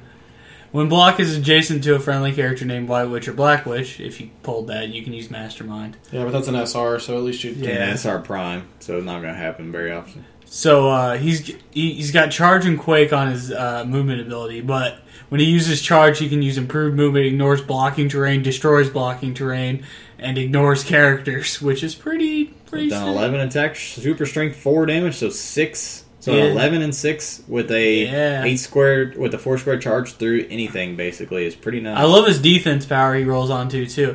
He can use invul, but when he's targeted by a ranged combat attack, you can use impervious. And there's a lot of good range pieces in this set, So, so, that's yeah, really good. the set is mostly range based. So he has an effective five clicks of impervious if they're a ranged heavy team. I like block a lot. I liked him too. He was a little expensive, but I like him. but he's for- a flyer too. sealed beaters are always pretty reliable when Yeah. sealed. The the thing about this set, I mean, there's still like three or four pieces on here we could talk about all day. Ultra Like, Boy. like Chameleon Girl's actually really Yeah. good. Ultra Boy's nice because no matter what team you play, he can fit the role. If you need it, if you have beaters and you need a range piece, oh, I have running shot, psychic blast. If you have two range guys and you want a beater, oh, I have charge super strength all of a sudden with um, you know, energy shield super senses or whatever you want him to have. Like he's very very uh, I versatile. Tharok's good too. I mean, I there's like so many- Mr. Majestic. I like Amethyst. I mean, like, there's just so many. I'm not big on Mr. Majestic. yeah, Mr. He's too Majestic. expensive. he is your whole team if you pick him in like a 300.1, but when most of the pieces run 70 to 80 points, you could run him in a really good uh, uh, defensive piece with or uh, support piece with him and still do well.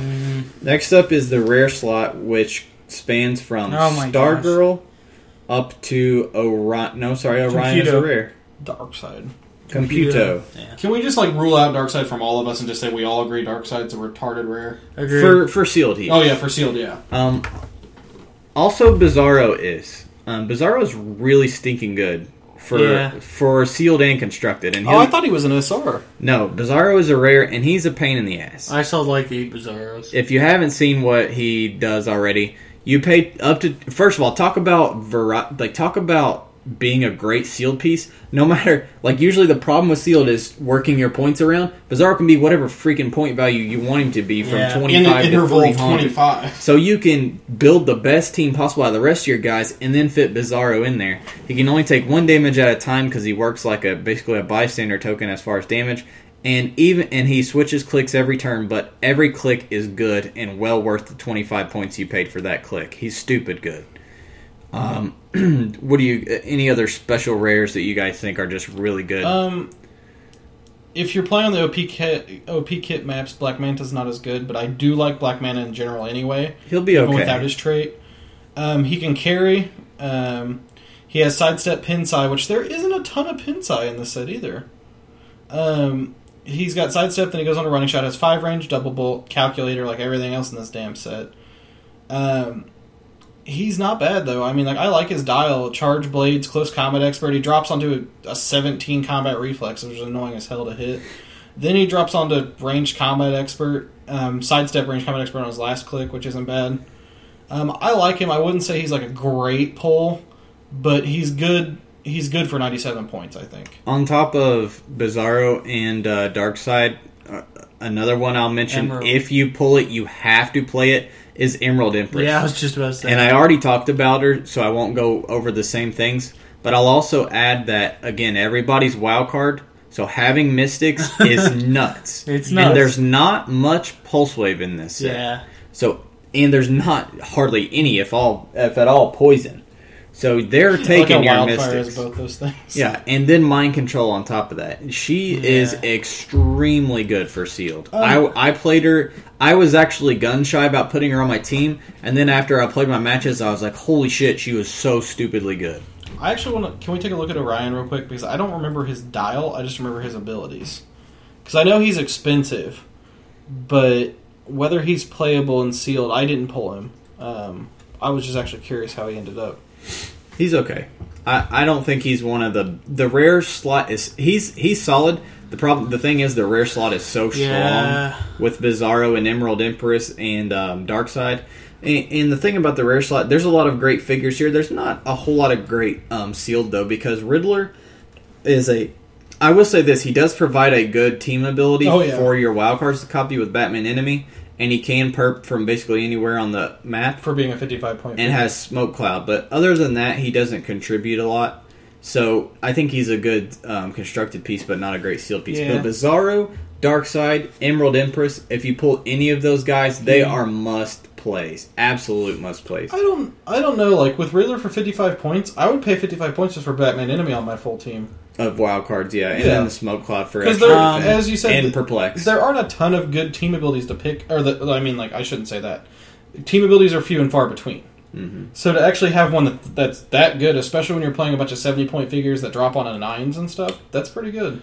yeah. I want to talk about. Uh, well, I guess we'll talk about it. No, it. go ahead. What Uh, want to talk Shadow Lass. Um, about?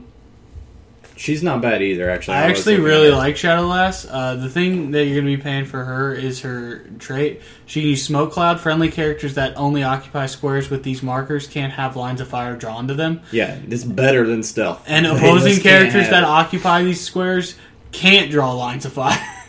so, That's amazing. She shuts down big time, and for then she, 78 points. and if you don't need that, she has incap on top Yeah. of that, and then shape change energy shield. Um, I really liked her a bit. Yeah. That smoke cloud, Shape is change energy so- shield stealth. That smoke cloud is so sick. The fact that it not only gives, it's better than giving stealth. It blocks all lines of fire to them. yeah. It's nuts. I really liked her too. I'm glad you brought her up because I kind of forgot about. Oh, her. I Yeah. completely forgot about her. Other than that, there's good um, constructed pieces, but sealed wise, those are the best ones by far.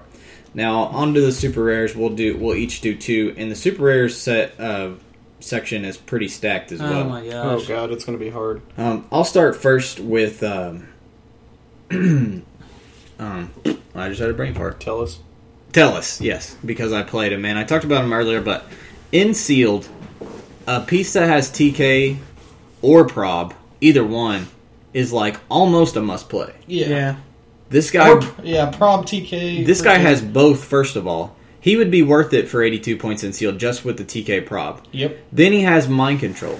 Then he has his broken, amazingly fun and effective and efficient trait in the the sharing lines of fire within all four. Uh, all friendlies within four of him can share lines of fire with each other. And It gets he's a wild card. It gets so endless, like the possibilities. It's nuts. I mean, I'm TKing my guys through my own guys. Like there, you can't stop what he's doing, and it's you can get so creative with it. It's just really fun. He's one of the funnest pieces I've played ever in the game of HeroClix, and I'm definitely going to play him again. Yeah. And then he's got a ridiculous defensive setup. Yeah, energy shield, super senses, toughness, and when I had that 18 defend, making him now a 21 with. Uh, and the plus one, and then the energy shield, so a 21 with super senses. It was stupid. And then if your opponent does get up on him or get near him, all of a sudden everyone else on your team shooting through. if you do pull a Tellus, he is a must play for sealed. I, I definitely say that. Um, anybody else got a must play Validus. besides the obvious Validus? I was I was thinking you were going to say Validus for a minute. well, I, I think Tellus is just as good as Validus. oh, though. I agree. Just for a But different. Val- Yeah. Validus is a monster, like in and of himself. Um, Literally, he has keyword. he has traded super strength. He can't be targeted by Oh my Pinsai. gosh. you roll a d6 at the end of your turn. If you hit a four to six, uh, what's that? Hunter? It doesn't say that can't be re-rolled. Um, you can use Pulse Wave as a free action with a lock damage value of two. That Ig- also ignores friendlies. Ignoring friendlies. It's so Stupid. freaking stupid. And he's a giant, so he can like see over people to pulse wave people. Well, sharpshooter anyway. Yeah. So, um, then on top of that, he has an attack ability where he can use Pin Psi, and if he hits a character, uh, when an opposing character with an action token is damaged by one of his attacks, give them an action token, which works with the pulse wave. Yes, which does work with the pulse wave. They don't have to take it from the psychic blast. Now, I like him better as 175 because he starts with the token thing. I do too. Um, he's got invul, he's got running shot, he's got eight range, he's a calculator, um, and then he drops onto a, a pretty straightforward melee dial. I mean, he drops onto toughness pretty quickly, but he's still got high high defense values, close combat expert, quake, charge, and you're still pulse waving for two. and you're still every- free pulse wave. And you're still psychic blasting and giving tokens with four and three damage. It's he's broken. He's for sealed, broken. for sealed, he's broken. He's still kind For of constructed, he's pretty damn solid. If Phil didn't have a Highlander rule, I'd play three of them. and You're uh, such a and the terrible- other great thing about it is it gives us more uh, Batman Beyond theme pieces. Yeah. Um, anybody else super rare slot that you guys think is very deserving? Um, I I'll say this: Highfather is really good constructed or I would- sealed, I wouldn't but I him in, in sealed. I think he'd still be pretty good in in sealed, especially if you had a decent team with him, because he still is bringing these powers: TK, leadership, prob, and support with a special support. Oh, true. Yeah, and here's one thing that people aren't realizing about the support. I don't really want to spoil this on the podcast, but I guess I will. Combat values are modified. When he uses support, the target's combat mo- values are modified plus one. He You can use support even if you're not healing. You can just give him a power action, use support, and nothing happens. But you just buffed your dude's combat values plus one, and you have prob and leadership. I forgot he had support, and I forgot he had that part of support. Yes. Yeah, I'd play him in a heartbeat. I'd I pulled him. So I think for 130 points with the pact already helping your team, and then the uh, imagine taking and it can't be ignored. So Validus Pulse Wave isn't going to help it. Imagine how much he would help against a Darkseid or a Validus. Dear God. He I would mean- completely change the game if you were playing against a Darkseid or a Validus. Speaking of Highfather, though, you know what piece I do like out of super rares? Not like super must play, but a fun to play one. Mm-hmm. Tachyon. Go ahead and talk about Techie. Okay, Tachyon's 175 points, so he's the big, big bulk of your team. Seven range, double bulk, quintessence. Um, in his top click, he has invincible, and he starts with a special movement power. He can use hypersonic and pulse wave. When he uses hypersonic, he can use pulse wave instead of a ranged combat attack. Um, he has a traded ability where he can give him a free action to choose perplex or prob. Opposing characters can't target him with that power this game. So, f- wait, Yeah. So and you can choose that at any point.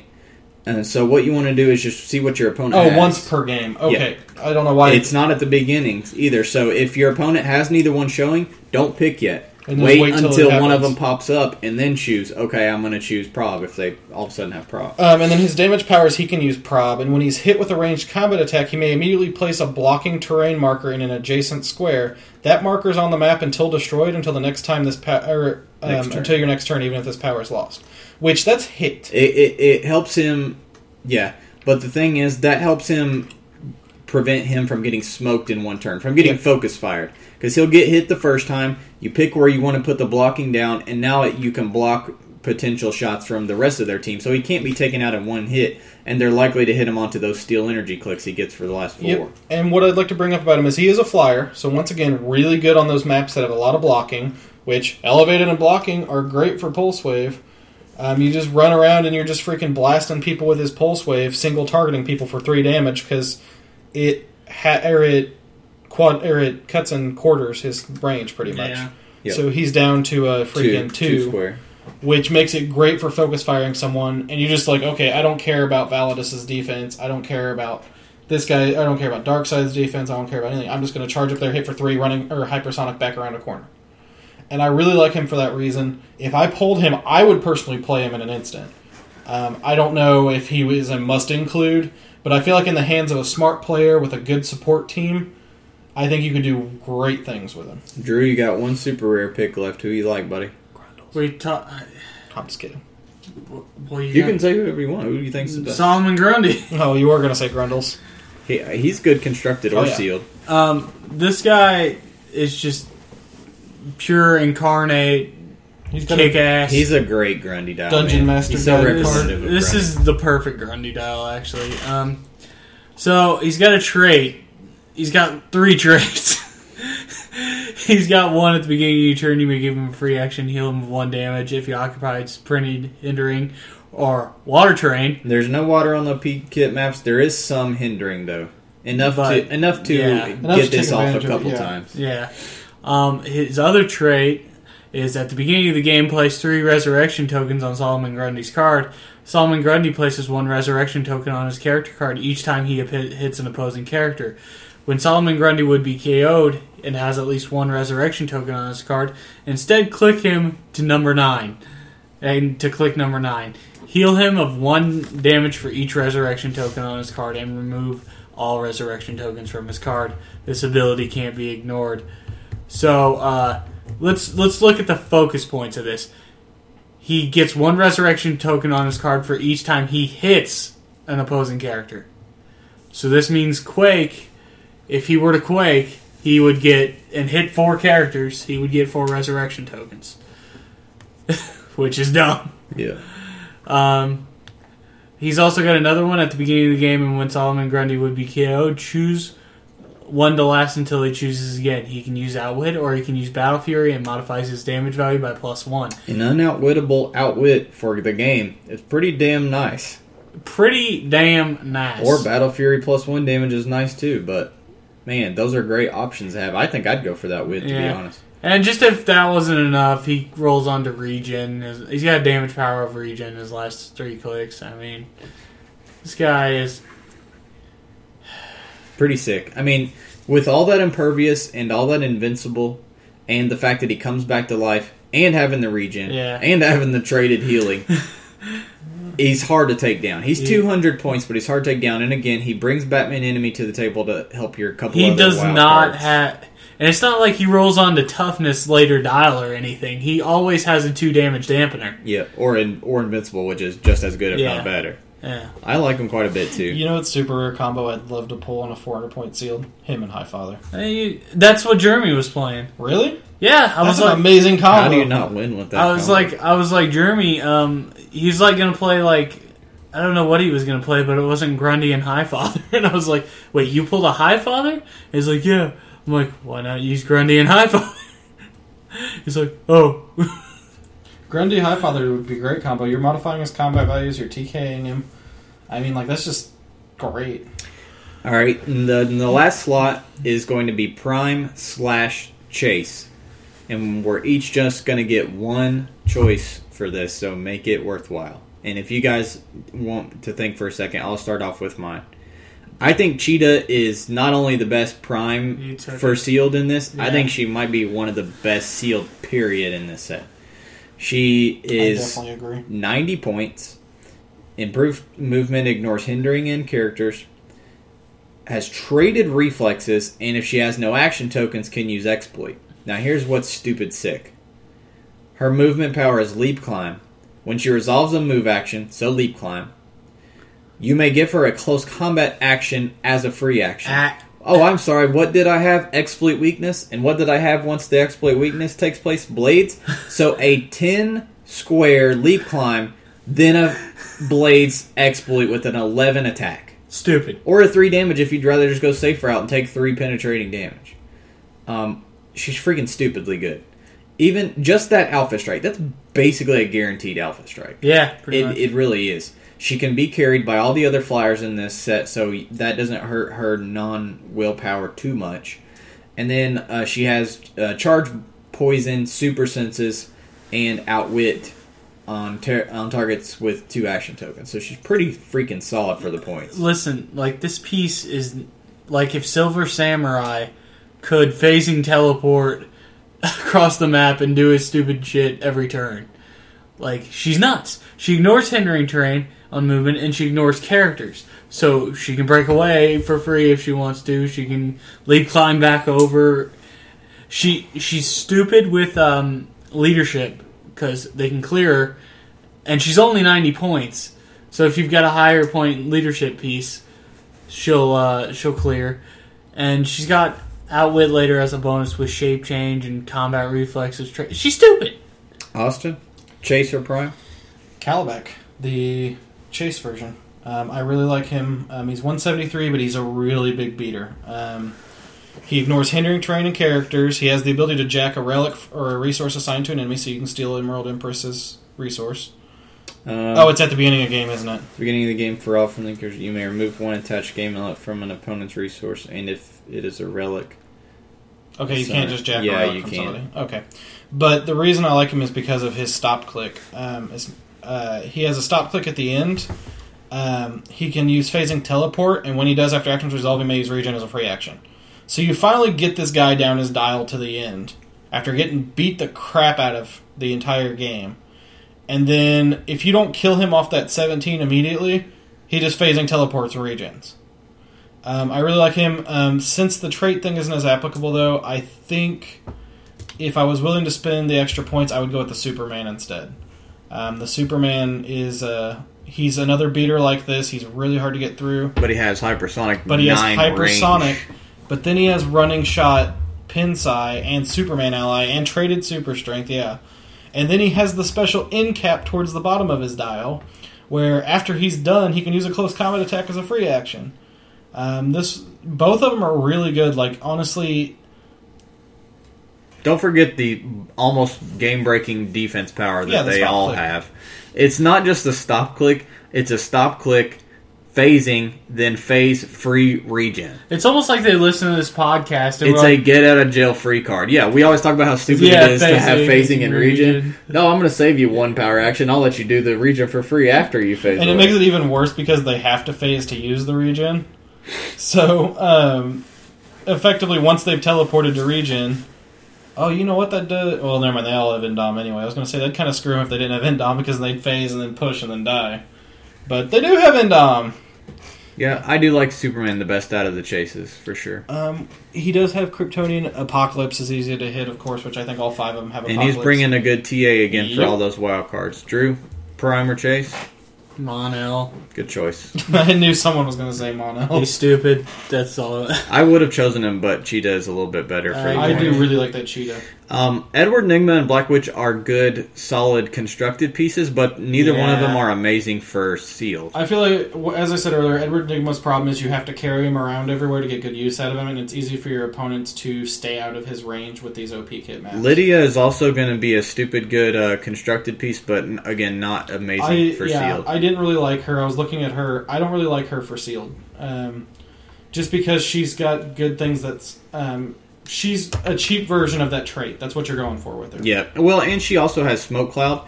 And think about the fact that you get to steal the relic or resource, the relic or ring, Yeah. and then put it on you. So then she becomes a legit So you attacker jack too. somebody's you drag a running shot hammer, you know, and now she's got willpower running shot. So not only did you take that away from them, but now she has it. So it Yeah. makes her a legitimate threat. I like her for stealing cow out of somebody's belt. You take away their stealth, and then she now has stealth and the smoke cloud. Um, that'll do it for sealed advice. And um, let's move into the community section. the community question was: What do you think is the most competitive? What what figure out of Superman Legion of Superheroes do you feel like is the most likely to be a big Oh, meta God. game changer? I think you know my answer. This is so And silly. there's actually There's quite a few. quite a few legitimate answers to this question. Now, first, let's However, some of you have illegitimate answers, and therefore your opinions are invalid. let's let uh, you guys say what you think is the what is the most likely Chameleon Girl. besides I'm Chameleon. Girl, which is the obvious choice. Science Police. I think that's a given. 45 points. You can fit her on any damn team you freaking please. She annoys just about everybody in some way. Why is it Or she? annoys- What if it's or sorry, he. Sorry. I guess we don't know what's under that uh, helmet there. It could be. There's It's a lot of Samus padding there, buddy. going on. Um, sorry, we were talking about Chameleon Girl, and I got on she. Um, he, the science police officer just stops every like it's gonna affect every team in some way. Like I feel like everyone, every team's got free actions. Um, some of the teams, like Brother Voodoo teams, are really big. Can't use their free action mind control without taking an unavoidable. And Voodoo stats drop quick when he starts taking little pops of one because this is damage that he doesn't have to super or he can't super sense. He can't do anything out of. Um, it's unavoidable damage, so it's big against a lot of different pieces. Um, I really like. I would bet money that we're going to see a science police in the next rock tournament in the top three. Top three, you say? Top three. Top That's a, three. good, that's a bold prediction, but uh, we'll see if it pays off, Cotton. Uh, Uh, Drew, do you like? So stupid. There's so many to choose from. There really is. This set's so huge. But Um, Chameleon Girl, Drew. Oh Take it. God! Clearly, the clear choice here is Polar Boy, but um, um, Highfather. I mean, He's the obvious choice. He was the one we all knew was going to be effective, yeah, but he's that damn good. he's, I mean, me and Hunter were talking about him on the way to the GP pact is so stupid. It really is. I was like, I, I made the comment of, it's not going to take long for someone to break him, and Hunter goes, I already think of 12 different ways to break him. It's not that hard to break him. It Yeah, really is not. And then, not to mention the fact his support doesn't have to hit. I mean, I think that's pretty huge, too. Like, And the TK leadership prob control doesn't tickle your fancy too. No, it all tickles my fancy. It's just, Um, on top of that, I'm gonna add Bizarro because of the there the pros and cons to Bizarro. The Yeah. pro is he's easy to fit on a team, and he has the monster keyword to help with that. And the fact that he can go in any interval of 25, and he's just as good at any of those intervals. Even if you don't want to pay, he's a 25 point um, whore token that's better than any of the other 25 point whore tokens. me and Corey sat there one night, and we were like, when Bizarro was first spoiled, and we are like, let's bounce some ideas. Let's try our best to find a solution, a catch all way to destroy Bizarro. We couldn't find one because no matter what you plan for, he ends up on a click that stops it eventually. Um, the best thing I could figure out was poison, but you don't want him in melee range. Yeah, you don't. That's the thing is the negative part of his the the negative side of him is he's random. You don't know what he's going to go on, but when you But sit and look mostly at those melee. clicks, it doesn't really. There's not a bad click for him to go on to. So even though that that's the that's the bad thing is it's you can't in meta. You want to be focused and you want to know exactly what Yeah. you're going to do and plan out. And with Bizarro, you can't do that but at least he brings well worth his points to the table. And it's it, to me, it's the it, the main thing is the I can't be one shot. I can't be even even fucking two shotted. I you know you have to put a lot of time and effort into taking me down. That's what I like about him, and that's why I think he's guaranteed to, to see some play. There's, but again, there's tons of other. The Lydia chase that we just talked about has Oh, yeah. some potential. I, I don't Um, think White we'll- Witch has a ton of potential. Let me talk about White Witch for a second yeah, uh, because she snuck her. up on us. Yeah. And there's a lot of things that she can affect that a lot of people aren't thinking about. Let's bring her up here and read her stuff. We didn't. We said we didn't think she's that great for sealed, but for constructed, she Oh, has yeah. got some potential. She's only 87 points. She ignores mystics. That's just kind of icing on the cake. Um, what's really cool about her is that she can uh, promotion on the first hit. By the way, possibly if you hit a six, which your Austin Smith is likely to happen I don't know what you're talking and about. go right into the almost 200 point Black Witch love it. automatically. Yep. But um, the cool thing about her is her mystical energy tr- uh, power. During your turn, choose one. Give her a power action, and each opposing characters' combat values can't be modified until your I next didn't turn. even see. so that didn't see outsiders their entire team Yeah, without line of fire, without squares. That's the power For action version. eighty-seven points. No, no, no. That's the No, power listen. action version. Listen how stupid good the free action version is. Or give her a free action. Each opposing character can't be given more than one free action until your next game. turn.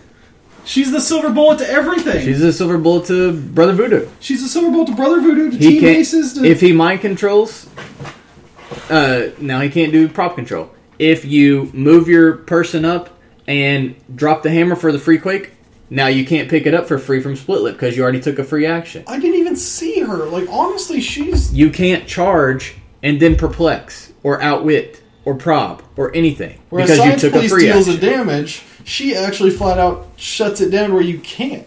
and she brings a wild card to the table. She brings a seven range incap to the table. So imagine for free doing the free action thing and then sitting and incapping, you know, with that or going for the damage. Shield. Th- go- And she also has three clicks of support after that, by the way, with nines and tens. with nines and tens. Oh yeah, and just precision strike. And then, like I said, if she lands a hit or two, she can promote into Black Witch, which is almost hundred more points than she is. And an hundred and amazing seventy points of attacking power and the Mystic's team ability and nine range two bolts. She's really freaking good, and she again has the mystical keyword. That's the big thing in the meta. right Yep. While I wouldn't bet like I would with the other piece that she would make a top three team, we are going to see White Witch. I would almost say it's a guarantee. I'm sorry, but just power action outsiders, their entire team is Because just we've talked about that before, like Black Lightning. We've played Black Lightning with a belt before just to get an out a single outsiders. And that's like what, 80, 90 points, right? What's that? Black Lightning's eighty-seven. Okay. Black Lightning with a belt is like 90 points. And we've played him mostly for the outsiders before. Oh yeah, for sure. Can well, we he, uh, imagine- has- he brings other stuff to the table. Yeah, but I mean like a 70 point version of him that outsiders the whole team. So Tachyon is is okay, but I don't I don't know that he'll be meta. I, I really can't don't say think that. he is. But I, he has a little bit of potential. The one thing he is good about though is for a lot of a lot of pulse wave characters, it's kind of hard to to perp up their damage so they can pulse wave. With him, at least, it's really easy to perp up his damage three times with a good perp team. Have him run ten squares and blast one person. And then the very last one that I want to bring up that's not guaranteed, but I think has hella potential I agree. is Phantom Girl. And, and I already talked about earlier why she's so good. Yeah. She'd be even better in meta than she is in sealed for the fact that she's stopping hammers and getting a free incap on that person. She's completely shutting down not just one character, but most likely two, three, or four characters and getting to safety when she does so. I really like Phantom Girl quite a bit. Um, let's go into Drew. Do you want to talk about the do your? Uh, let's see, what's the full name? Drew's value corner of value. No, it was. Drew's Silver Age Corner of Value. Drew No, Silver you said Age value value twice. corner. Damn it! It's Silver Age value corner of value. About the valuable Silver Age. How about just let's go with Drew and see what he say corner to say. Um. All right. So uh, for the value corner this week, sorry, we're gonna go all the way back to Origin. Oh damn, son, we are going back in. Going with Chocolate Thunder. Chocolate Thunder. God, we're pulling a Kang here and going No. way back. It's not a basketball player for the Harlem Globetrotters. I really thought it was. It's Jakeem Thunder. Now you're like, Drew, who the hell is Jakeem Thunder? Where's and, the, where's and the, the, bubblegum tape? and the obvious answer is, I don't fucking know. but, but let me tell you what, Jakeem Thunder's clicks is dumb. He's got eight range, double bolt. Under, he's 126 points. So for Drew's value corner, he's a bit higher. But in your higher point games, you're going to be saying, Drew, what am I getting? Drew, what am I getting? The answer 18 defend onto a 19 defend. The 18 brings a prob control. The 19 19 brings brings, a a perplex. perplex, putting him up to a 20. Possibility of a 23 defense right there. then he's got the flight carrying his people with him that he's defend giving defend to. Man, That's It's- pretty nice figure, it's- we, we've sat there and talked about before how they've been cutting down on those 19 defenses because they're so hard to hit when you get them up there. This asshole's just like, I disregard everything because I'm old. He's got clicks of barrier and prob towards the end as well. He's always got Eight range barrier, which is I don't know if you know, pretty sick. Yeah, some sort. I believe. I believe uh, Hunter was denying that long range barrier earlier, or something like that was bad. Oh, I see you uh, rushed your flash up here, hit me, and then ran behind that corner there, six or seven squares away. Magically, How about I just wall block him into a little hole where he can't get out next turn? He's so fun. This piece is two bucks. The only thing I don't like about him is his keywords. Oh, he's got Justice Society and Teen. He's a little bit pricey, but you're right. He brings a lot to the table. For a hundred, okay, on a 600, 700 point game or whatever, you could build a good team around him. I mean, giving everybody a 19 defend is just. And then perplexing one of them up again. even with book numbers, you're going on a stupid number of defense. He'd be good with a certain Doctor Strange that gives everybody energy That's shield. what I was just thinking. Good choice. Good I was choice. like, for 120 points, you're talking about the Ant Man Doctor Strange ASM combo. And then freaking instead you're going Jakeem and he's the one sole piece for it. Let's just say Jakeem takes it to the hole. Take you he takes the rock to the. The hole of value. Let's move into dial design, and this was the last week for dial design month, uh, February, and the assignment this week was to do a colossal, and I would let people have up to two different um, dials if they preferred to go to up to two dials, since colossals tend to have multiple dials, and as we said at the start of this month, this month is a little bit Maddening. more difficult um, assignments than what we usually give out. Crazy. So I thought we would get, you know, the Colossal is quite a challenge, and, and people, you know, talked about how it was a little challenging. But we had some good submissions so far, and the um, the uh, featured dial this week is actually going to be Jason Lapel's dial. He's been turning in dials since the very beginning, and uh, we hadn't spoiled any of his dials yet. And I actually thought this was probably, at least in my mind, this This was my pretty creative colossal. this is my favorite of his submissions, so I wanted to make him the uh, the feature dial this week. Uh, he did the royal couple, which is uh, Aquaman and Mera, but they're on a giant sea creature, and you'll kind of get how the uh, on a giant squid, and you'll kind of get why. And he has a lot of cool flavor with that. Uh, it's 500, 350, or 250. Keywords are animal, Atlantean, Justice League, mystical, monster, and ruler and has lots of special powers and uh, that are all pretty flavorful. He's got improved movement, destroys blocking, can carry no matter what the symbols are, and he can carry peanut-based characters as if they were tiny, and is adjacent and adjacent is within three. So basically, he can carry people who start two or three squares away from him. He He can still pick them up. Yeah, he can reach forward. out, grab them, and then bring them with him. We need more colossal monsters. He has a trait, a couple traits. Uh, Queen's command to the sea. The row in front of him is considered water, and all rows back to your starting area is water. So he basically brings the water with him as he moves up, which I thought was really cool. True King of the Seas is another cool trait. While while there is no Aquaman in play, Royal Couple, which is the name of the monster or the figure in general, can use a free action, seven range, single target attack, lock damage three, and has Battle Fury. Um, so basically, it's pissed off if Aquaman's dead or or isn't there to mind control it and keep it, you know, kind of in uh, intact. Give Royal Squid a four damage. The next lower starting line. Oh, sorry, he's explaining how it works. Um, the other trait, they aren't real. Royal Couple can use reach for three squares, so it has an improved giant reach. Uh, again, its tentacles can reach out three squares. It can use plasticity, and it takes one less damage from all attacks. This power cannot be ignored. When targeted without wit, roll a dice if it's a five or six.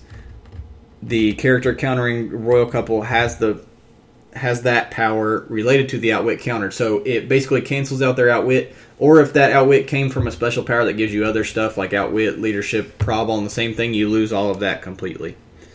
Um, a special movement power of charge and quake that gives tokens but doesn't deal pushing damage.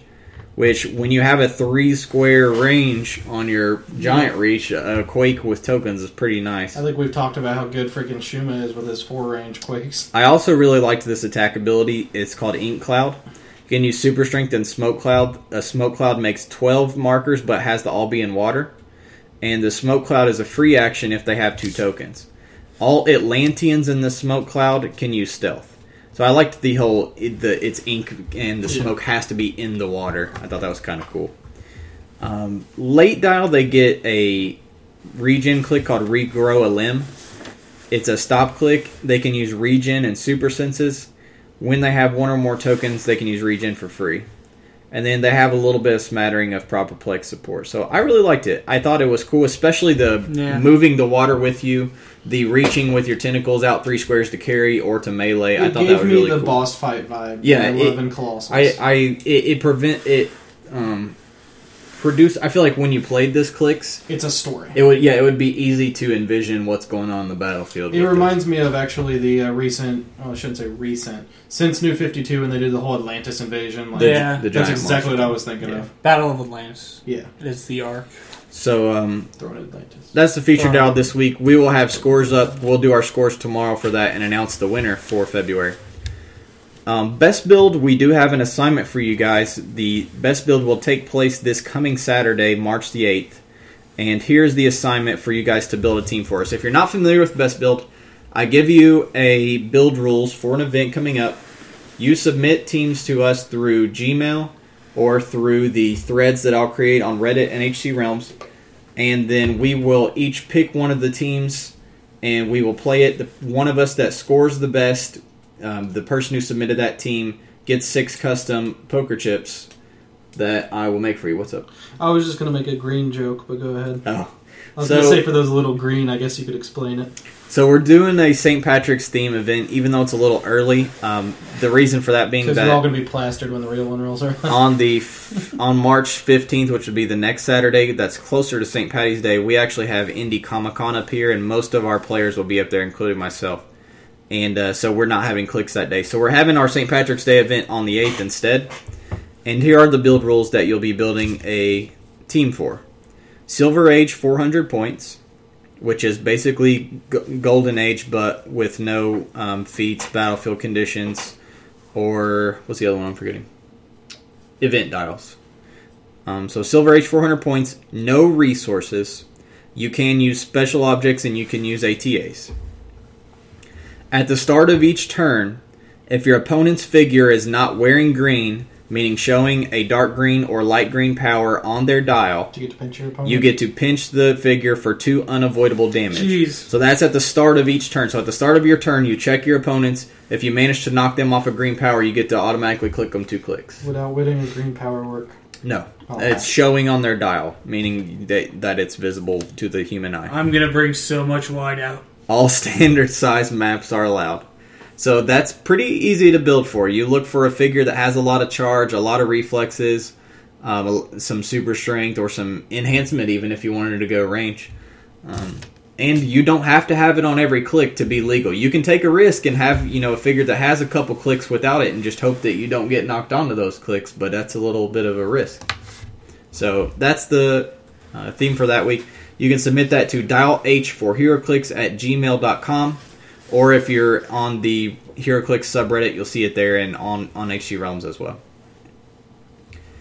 Moving into the game section. Well, first, I want to do a quick comics by myself, just a very quick summary, because I finished Ex Machina, which I haven't talked about on the podcast yet, and that is a very good book, and I highly recommend it to anybody um, who would be interested in it.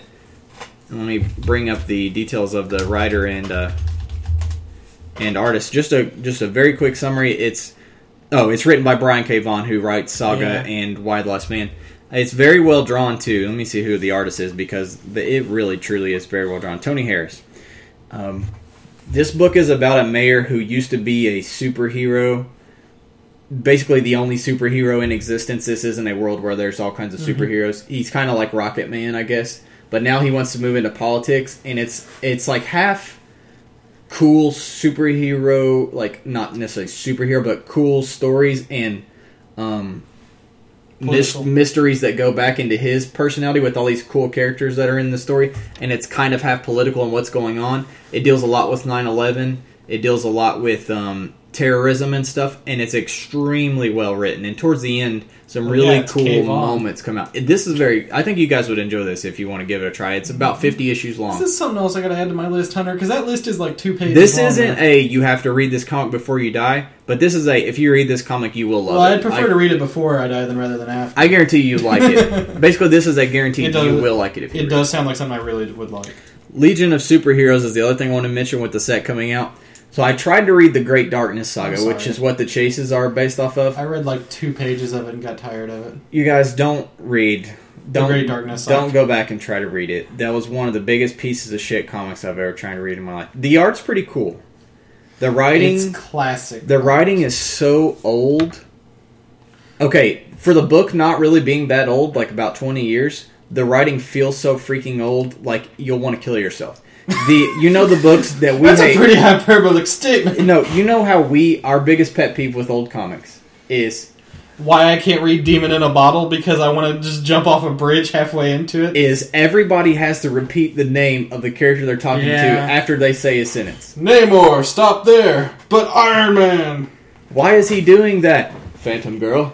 I don't know. Why don't you go over in the kitchen, Cosmic Boy?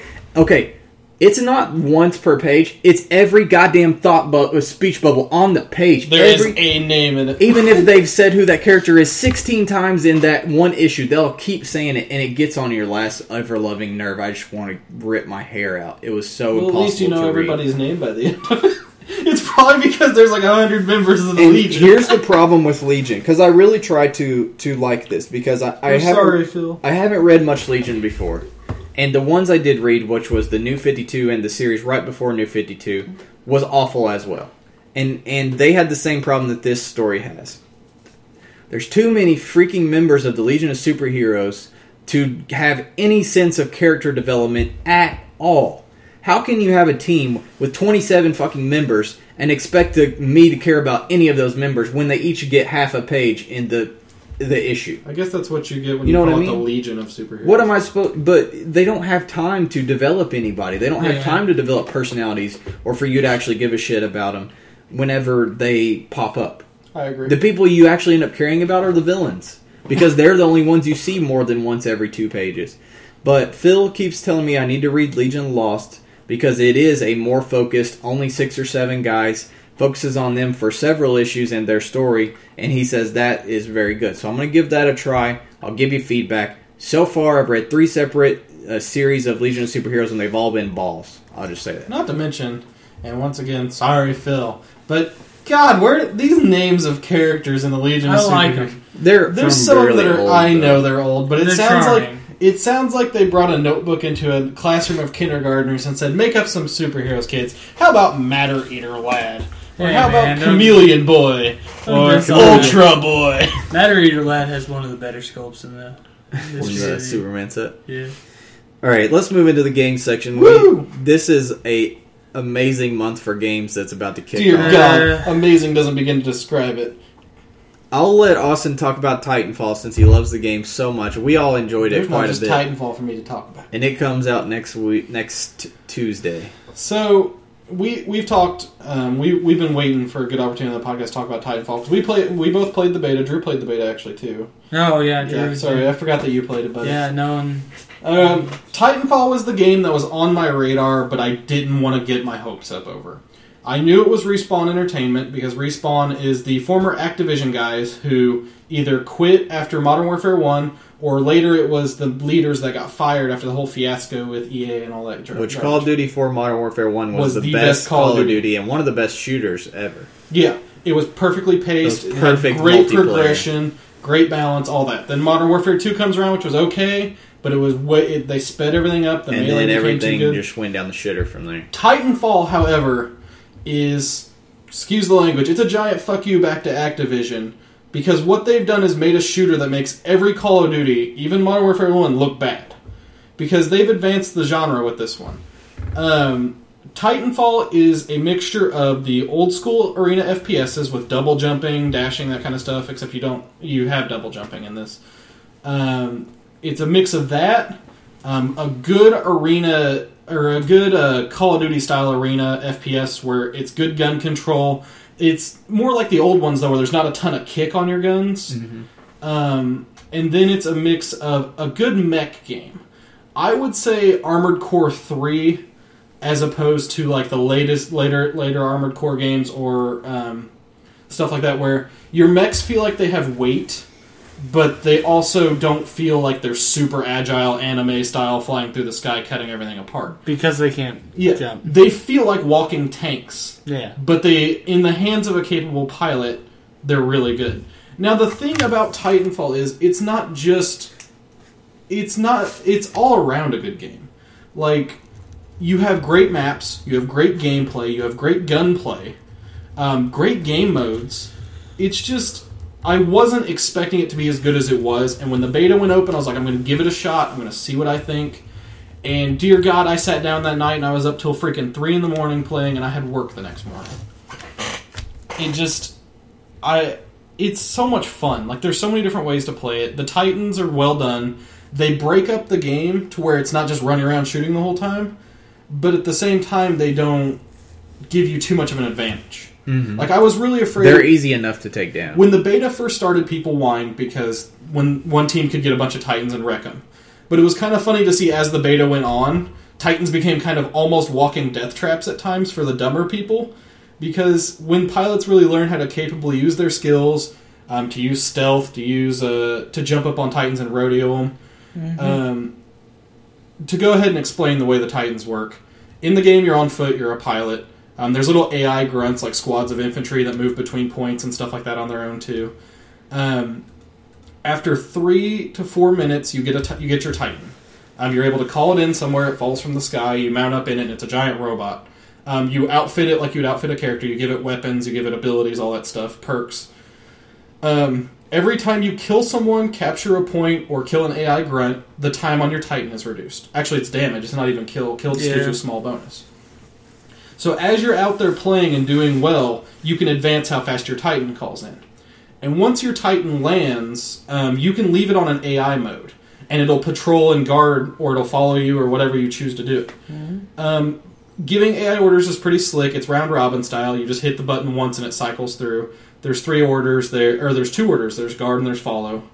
Um, it defaults to an idle kind of thing where it's got a big bubble around it when you call it in. Um, Titan on Titan combat, some of the most fun mech combat I've ever played. Um, it's definitely the game has a huge skill gap, but it's a good one. Like I feel like a very capable infantry player is noticeable over a crappy infantry player. Um, and the same Titans, one Titan, one good Titan pilot that knows what he's doing, is good with his weapon, can handle three enemy Titans at the same time. Um, they just did a really good job of balancing this game. I mean, like people really don't eh, don't really expect how much balance matters in a game. But when you have a game that's so masterfully balanced like this, where every weapon is capable is good, every Titan weapon is good. I've seen forum discussions where people are arguing about weapons and no weapon is predominantly on there. Um, there's so many strategies, so many ways to look at things. I, I it was off my radar because last I heard about it was at E3, and at the time it was said that it was only going to Yeah. be Xbox on Xbox One, and I don't give a flying shit about X One, Xbox One. So I was like, well, this looks really cool, but I'm never going to play it. But Hunter, don't you want Killer Instinct? But then later, I do. It's Yeah, terrible. I know. You're you're not missing anything. I loved the old Killer Instinct though, but but you wouldn't love this one. anyways, um, I it was off my radar, and then apparently it got a PC release that that I never heard about. Yeah, So then when Austin says it's on demo, it's on beta and it's on PC, I'm like, well, I need to try this out. The game's fucking fun. I know. the game is way better than I thought Yeah, it was going to be, and I absolutely can't wait for it to come out. It was I was not going to buy it. I, took the played day off work. I played the beta and I was like, oh my goodness, this game is really It's- fun. It's the first game that I. It's the first FPS I've played in a while where even though it has unlocks, I don't care about the unlocks. I'm having fun playing it. I capped out on the beta and unlocked everything. I still kept playing it because I was legitimately having fun playing. it. Right, that's what I was saying. Is I usually quit when there's Yeah. nothing left to unlock, and I wanted to keep on playing. And I felt myself getting better as I played too, which is always a great thing in a game. Yeah. When you feel between match to match, you're getting a little better at what you're doing. and it was kind of fun swapping weapons and getting better at other weapons and stuff too, because you're like increasing your uh, um, what's the word I'm looking for? Your retinue kind of or your uh, whatever. Challenge your You're- revenue stream of Yeah. points, like unlock No, no, stuff. no. Uh, your gosh, what's the word I'm looking for? Your your arsenal of capabilities and skills. Okay. yeah, Drew, you played it. What do you think? it's pretty good. it's a fun game. I mean, It's, oh. I've played a lot of shooters competitively, and this has got potential, and uh, it's pretty fun. The other thing I like about it is the devs have been pretty active with the players so far. Like they want to bring us stuff that we want in the game. Yeah. Um, they did just recently announce there won't be season passes. There will be map Great. packs. There will be map packs, but there won't be season passes Season passes are dumb. because they didn't want people to blindly pay for DLC when they didn't know what was coming. Exactly. Which I'm happy with. The game launches with 16 maps, which is great. Just quite a bit. There's That's three different. Titan types. Um, Yeah. There's a balanced all around one with two boosts. There's a tankier one that has one boost. There's a really light one that has three boosts. And then there's the burn cards. Uh, the burn cards are kind of cool. Um, basically, as you do stuff in the game, you unlock burn cards, um, and they're consumables. At the beginning of the match, you equip three of them, and you can activate them at any time. Um, they may be an upgrade for a weapon. They may be a free Titanfall call in or something like that. Um, there, it's just fun, and the AI grunts. People really underestimate the AI grunts till you're sitting there Yeah. playing. And the one thing I do love about the game is they got the environment perfect. Because as a pilot, you're cybernetic, kind of, as opposed to the normal people and the soldiers on the ground. Yeah. And they make little comments about it. Like at the start of a game, one one of the grunts will say, like, "What makes a ti- or what makes a pilot so special?" You'll double jump over their head, and then he'll go, "Oh." Or like uh, you'll walk in a room and you'll see a grunt pulling his buddy to safety to try to res him or something like that. And it's just these little moments, and you're like, th- they nailed the environment of the game. Yeah, And that's great. I couldn't picture playing this game without the grunts. Like some of the competitive people are like, I want to turn them off. But like to me, they're part of the game. Yeah. it's part of the the point system too. Yeah. Um, speaking of a game that you can feel yourself getting better at as you play it, Dark Souls One was one of my favorite games ever, and also one of the games I put the most hours of my life into. And Dark Souls Two coming out next Tuesday, I like already have a little bit of a half chubby at the moment. Like I don't blame you. by about four or five days from now, I'll be flying full stat, you know, half mast, and then from there on out, I'll just be excited. Rock hard. I've taken a week off of work for this game. Oh That's how my serious God. I am for this game. See, I'm waiting for the P. Me and Aaron are waiting for the PC release, of course. But uh, yeah, I'm excited Of for it too. course. If you guys aren't familiar with Dark Souls, just it, don't be scared away by the difficulty And because with time really and patience, even horrible players will learn and get good enough at it to really enjoy yourself. And this game also, one thing I really like and one aspect that people don't always realize, it has a great story, but you don't. The story's not thrown in your face. You kind of have have, to find it. work. Yeah, you kind of Yeah. have to work to get the story, but the story is really cool, and the environment and the the aura and the aesthetics that it creates is just Aaron, second to none. Aaron sits at work listening to. There's a YouTube video series that explains the backstory and like where in the Yes. games it talks about. There's And actually it's a really good. There's series. some really good YouTube uh, videos like that. Um, and Dark Dark Souls is one of those games that I like because you build your own character in any way you want, pretty much. Like it's you come at the game how you choose to come at the game, Yeah. and your challenges change depending on that. It's the kind of game you could play through multiple times with different characters and have a different experience every time. Yeah, you're telling me. I have like 600 or 700 hours on on PS3.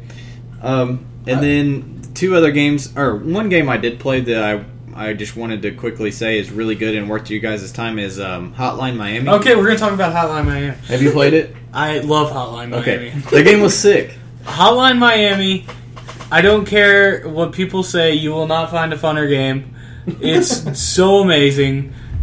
The five or so hours you'll spend playing it are just a giant. And that has quite a bit of replayability too, Yeah. like trying to go back, beat your scores, unlock more, More masks, masks. which and try different masks on different levels Yeah. because they all give you different powers. But the cool thing about Hotline Miami is it tricks you Oh my at gosh. first, Yeah. and then towards the end of the game, you'll get the subliminal Messages. messages that the developers are sending you about violence in video games, and I, I don't want to spoil it for anybody. and it has one of the best soundtracks. It, of- that's exactly Yeah. what I was telling Austin when I was playing. I was like, this game Yeah, has like one of the best soundtracks of any game I've ever played in my life. Like so. Sonic included. Like Yeah. this is a great. and. Sonic is regarded, at least with me, as having. for soundtrack wise, Yeah, Sonic's the yeah. bar. I mean, that's I go with the the old bar. game, old game, old Sonic game soundtracks. Yeah, the That's newer what I'm ones. saying. Yeah. Even some of the newer ones. We don't- good. we don't talk Bla- about the 3D new Sonic. Blast had my favorite soundtrack of them. All. Oh my god! Shut up. Even up. more than two. You can't. 3D Blast had a great soundtrack. You cannot say Sonic 3D Blast had a better soundtrack than Sonic 2 or even Sonic, 3 Sonic and 2. Knuckles. Okay, Oil Ocean takes it.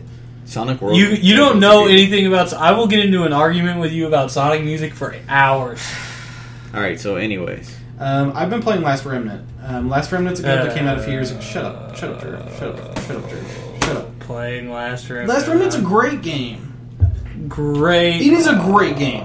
It's a fun game. No, it's a great game. No, Austin, a great game is a game that has Okay, if people can say that any of the Final Fantasy series, like just name one off the top of their head and say it was great, six. FFX. There's six was amazing, but and Okay. FFX was amazing. Okay. But I'm just saying, Listen. if- there have been plenty of FF games that have been mediocre that people overhype the shit out of. Oh, you mean That- every Final Fantasy game ever created, Pretty much, but Except except, ten and six. including ten and six, and I love ten. Uh, that's true. Fuck you. Anyway, They're all overrated. Last Remnant was made by Square Enix. It is basically a Final Fantasy game without the name. It really but the is. combat system is so good in that game, It and is. the character development is. Bullshit. The, the character development's great. Bullshit. What did you do? Rush through the main story? Ha. Me, my brother, and Jordan have been playing through this game not like for the last two weeks again. Um, we dug it up on Steam. It's ten dollars. The 360 version was buggy as hell and had a lot of problems. The game kind of flopped on release because of that. And then six months later, they released it on PC with a patch, all the DLC included, all that stuff. Um, and it's really great on the PC re-release. Um, the combat system's cool because instead of running like five single characters in a turn-based game, You get have five- five squads. yeah, with five characters. Yeah, and each each squad has up to five characters. So you pick and choose how you build your squads. Like you can intermix healers and tanks in the same. it's squad. actually a lot like Hero it, it kind of yeah. Um, but the way it works is um, when you attack a squad or an enemy squad, your squads become deadlocked. And once a squad's deadlocked, um, they can't go attack someone else really unless they try to break away first. Which if they fail to break away, they get beat. That Sounds sounds familiar? familiar. what did Um, I just say? but if or until one of the two's dead. So if a squad's deadlocked and another squad attacks it, they get a flanking bonus, and then each additional squad that continues piling onto that enemy gets a higher and higher bonus. So like you have these big boss fights, and they can multi deadlock, and so they're Yeah. locked in with like four squads, and your fifth one comes in and flanks. Um, and it's it's just really cool, and it's really well It's done good combat game. system. For ten bucks on Steam, I can guarantee you'll get ten hours of Oh, play yeah. out of it. If What? you like, You get more yeah, or you'll get your ten ten dollars worth of play out of it. I should say. Um, the main character per Square Enix typically Is is, the- annoying as shit. I well, he gets better. The voice acting is a little shaky in the first like fifteen minutes of the game. It noticeably just Hour steps up out of nowhere. yeah, okay, fine. It noticeably steps up later. I'm just saying. There's a lot of really good, enjoyable characters in it, um, especially as you get farther in the game, start picking up more. Um, for ten dollars, if you have Steam, if you like Square Enix games, I would recommend that game to anybody who's big on Final Fantasy type games. And then speaking of Final Fantasy FFX remake, HD remake, Oh, come out uh, the week after Titanfall and Dark Souls 2, so I'll be Since- playing those. why? Since and Stick of Truth comes out the week Yeah, before. and Stick of Truth comes out on the 4th. Since so- we're kind of in a public forum, and you guys are probably going to berate me, but Final Fantasy X was okay. That that's fine. I don't. That's fine. It was my. not fav- everybody likes it. It was my. It was my favorite of the Final Fantasies. Okay. Mine too. Absolutely. And Also, I've been playing. Listen, I have a lot of memories with that game, and it's great, and it's a lot of fun. I think the plot twist but I really got me. hate sixty percent of the characters. in the cutscene too. I Yeah. liked a lot of the characters. I don't like Tidus. I don't like Wakka. I didn't really like I Tidus. don't like Lulu. I don't. I don't like Lulu and I don't like Tidus. I agree with that. I don't I- like Yuna. I like Lulu. I I like like, Yuna. Yuna. I kind of like Tidus. I love and Rikku. I could care less about Wakka because he's not supposed to be a serious. I like. Kimahri, and I like Auron. And Auron's a badass. Like, And how can you the, not uh, like Auron? the blue, the tiger guy. That's I what he said said, Kimahri. Kimahri. Oh, he said. Sorry, I didn't hear. you. But for me, like honestly, I like Final Fantasy games. I don't. I'm not like massively in love with them. Like I'm some not people either. are like nerd boner whenever freaking But another take, one's announced. pretending to be six or six, so I can play Final Fantasy six at home. five, and, five and six, I almost feel like, and it's weird for me to say it, I guess. I feel like five and six and the ones before that are like a completely, since they are from a different era, Yeah. they're like a completely different franchise to me. Like five and six were amazing. Well, it is five and six are the same game, but no, they're not. I thought they were. I thought when they re-released No. five over here. Okay, which one had the purple-haired pirate? Three and six are the same game, technically. The Purple Okay. Pirate's five. Okay, I loved five. Five's fun. It's got a great I system with the jobs and everything. That Final Fantasy X2 ruined, by the way. That's I haven't played X two. X2 is not an amazing game, but it's very fun, especially if It's- you like Does it continue the story well from X? no, No, it's not about story. It's just about fun gameplay and kind of no. It, it stuff. wants it to be about story. It's not about story. Yeah, it don't play it for story. Yeah. You'll still enjoy it the if you enjoy it. game system's fine. Yeah, the game, the battle system's really cool. Um. Yeah. Anyway, that's enough Final Fantasy talk. Seven sucks. That's shut up. Listen, seven. I don't like it either, but let's just stop. Seven sucks. Anyways, we're gonna. But it did We just everything. lost like half our viewers because everybody and their mom loves that game, even though it's a piece of shit. Um, I was about to make a terrible reference, but never mind. be sure to get your best build submissions into us this week by Thursday. Do Uh, it. if you have any questions that you would like answered on the podcast, or We any won't answer 'em. suggestions, any just the tip hints, any suggestions for Drew's Silver Age Value Corner, Please do it. One one more thing though before we completely. Oh my gosh. I was just gonna say for video games, um, if you guys want to add, I don't know if you're gonna throw your name of Origin name out there if anyone wants to find us on Titanfall when it comes out. But I'm on Twitch and Origin under Shadow Claimer. Um, you can follow me on Twitter to get notifications if I stream, and I'll be streaming at midnight on release day. Oh wow, Mine- showing yourself. Origins is Scars of Zsasz, and that's Zsasz like Victor Zsasz from Batman. My origin is amazing shake, and my Twitter is amazing shake. and his booty has quite an amazing shape. Yes, he does. So, anyways, if you guys have any best build submissions or questions or suggestions for any segment like Just the Tip or Silver Age Corner or anything just you want to voice your opinion about it in general, send them to our Gmail. It's dial H for HeroClix. That's all spelled out at gmail.com. Also, like us on Facebook, follow us on Twitter. And until next Saturday, See you later, ladies.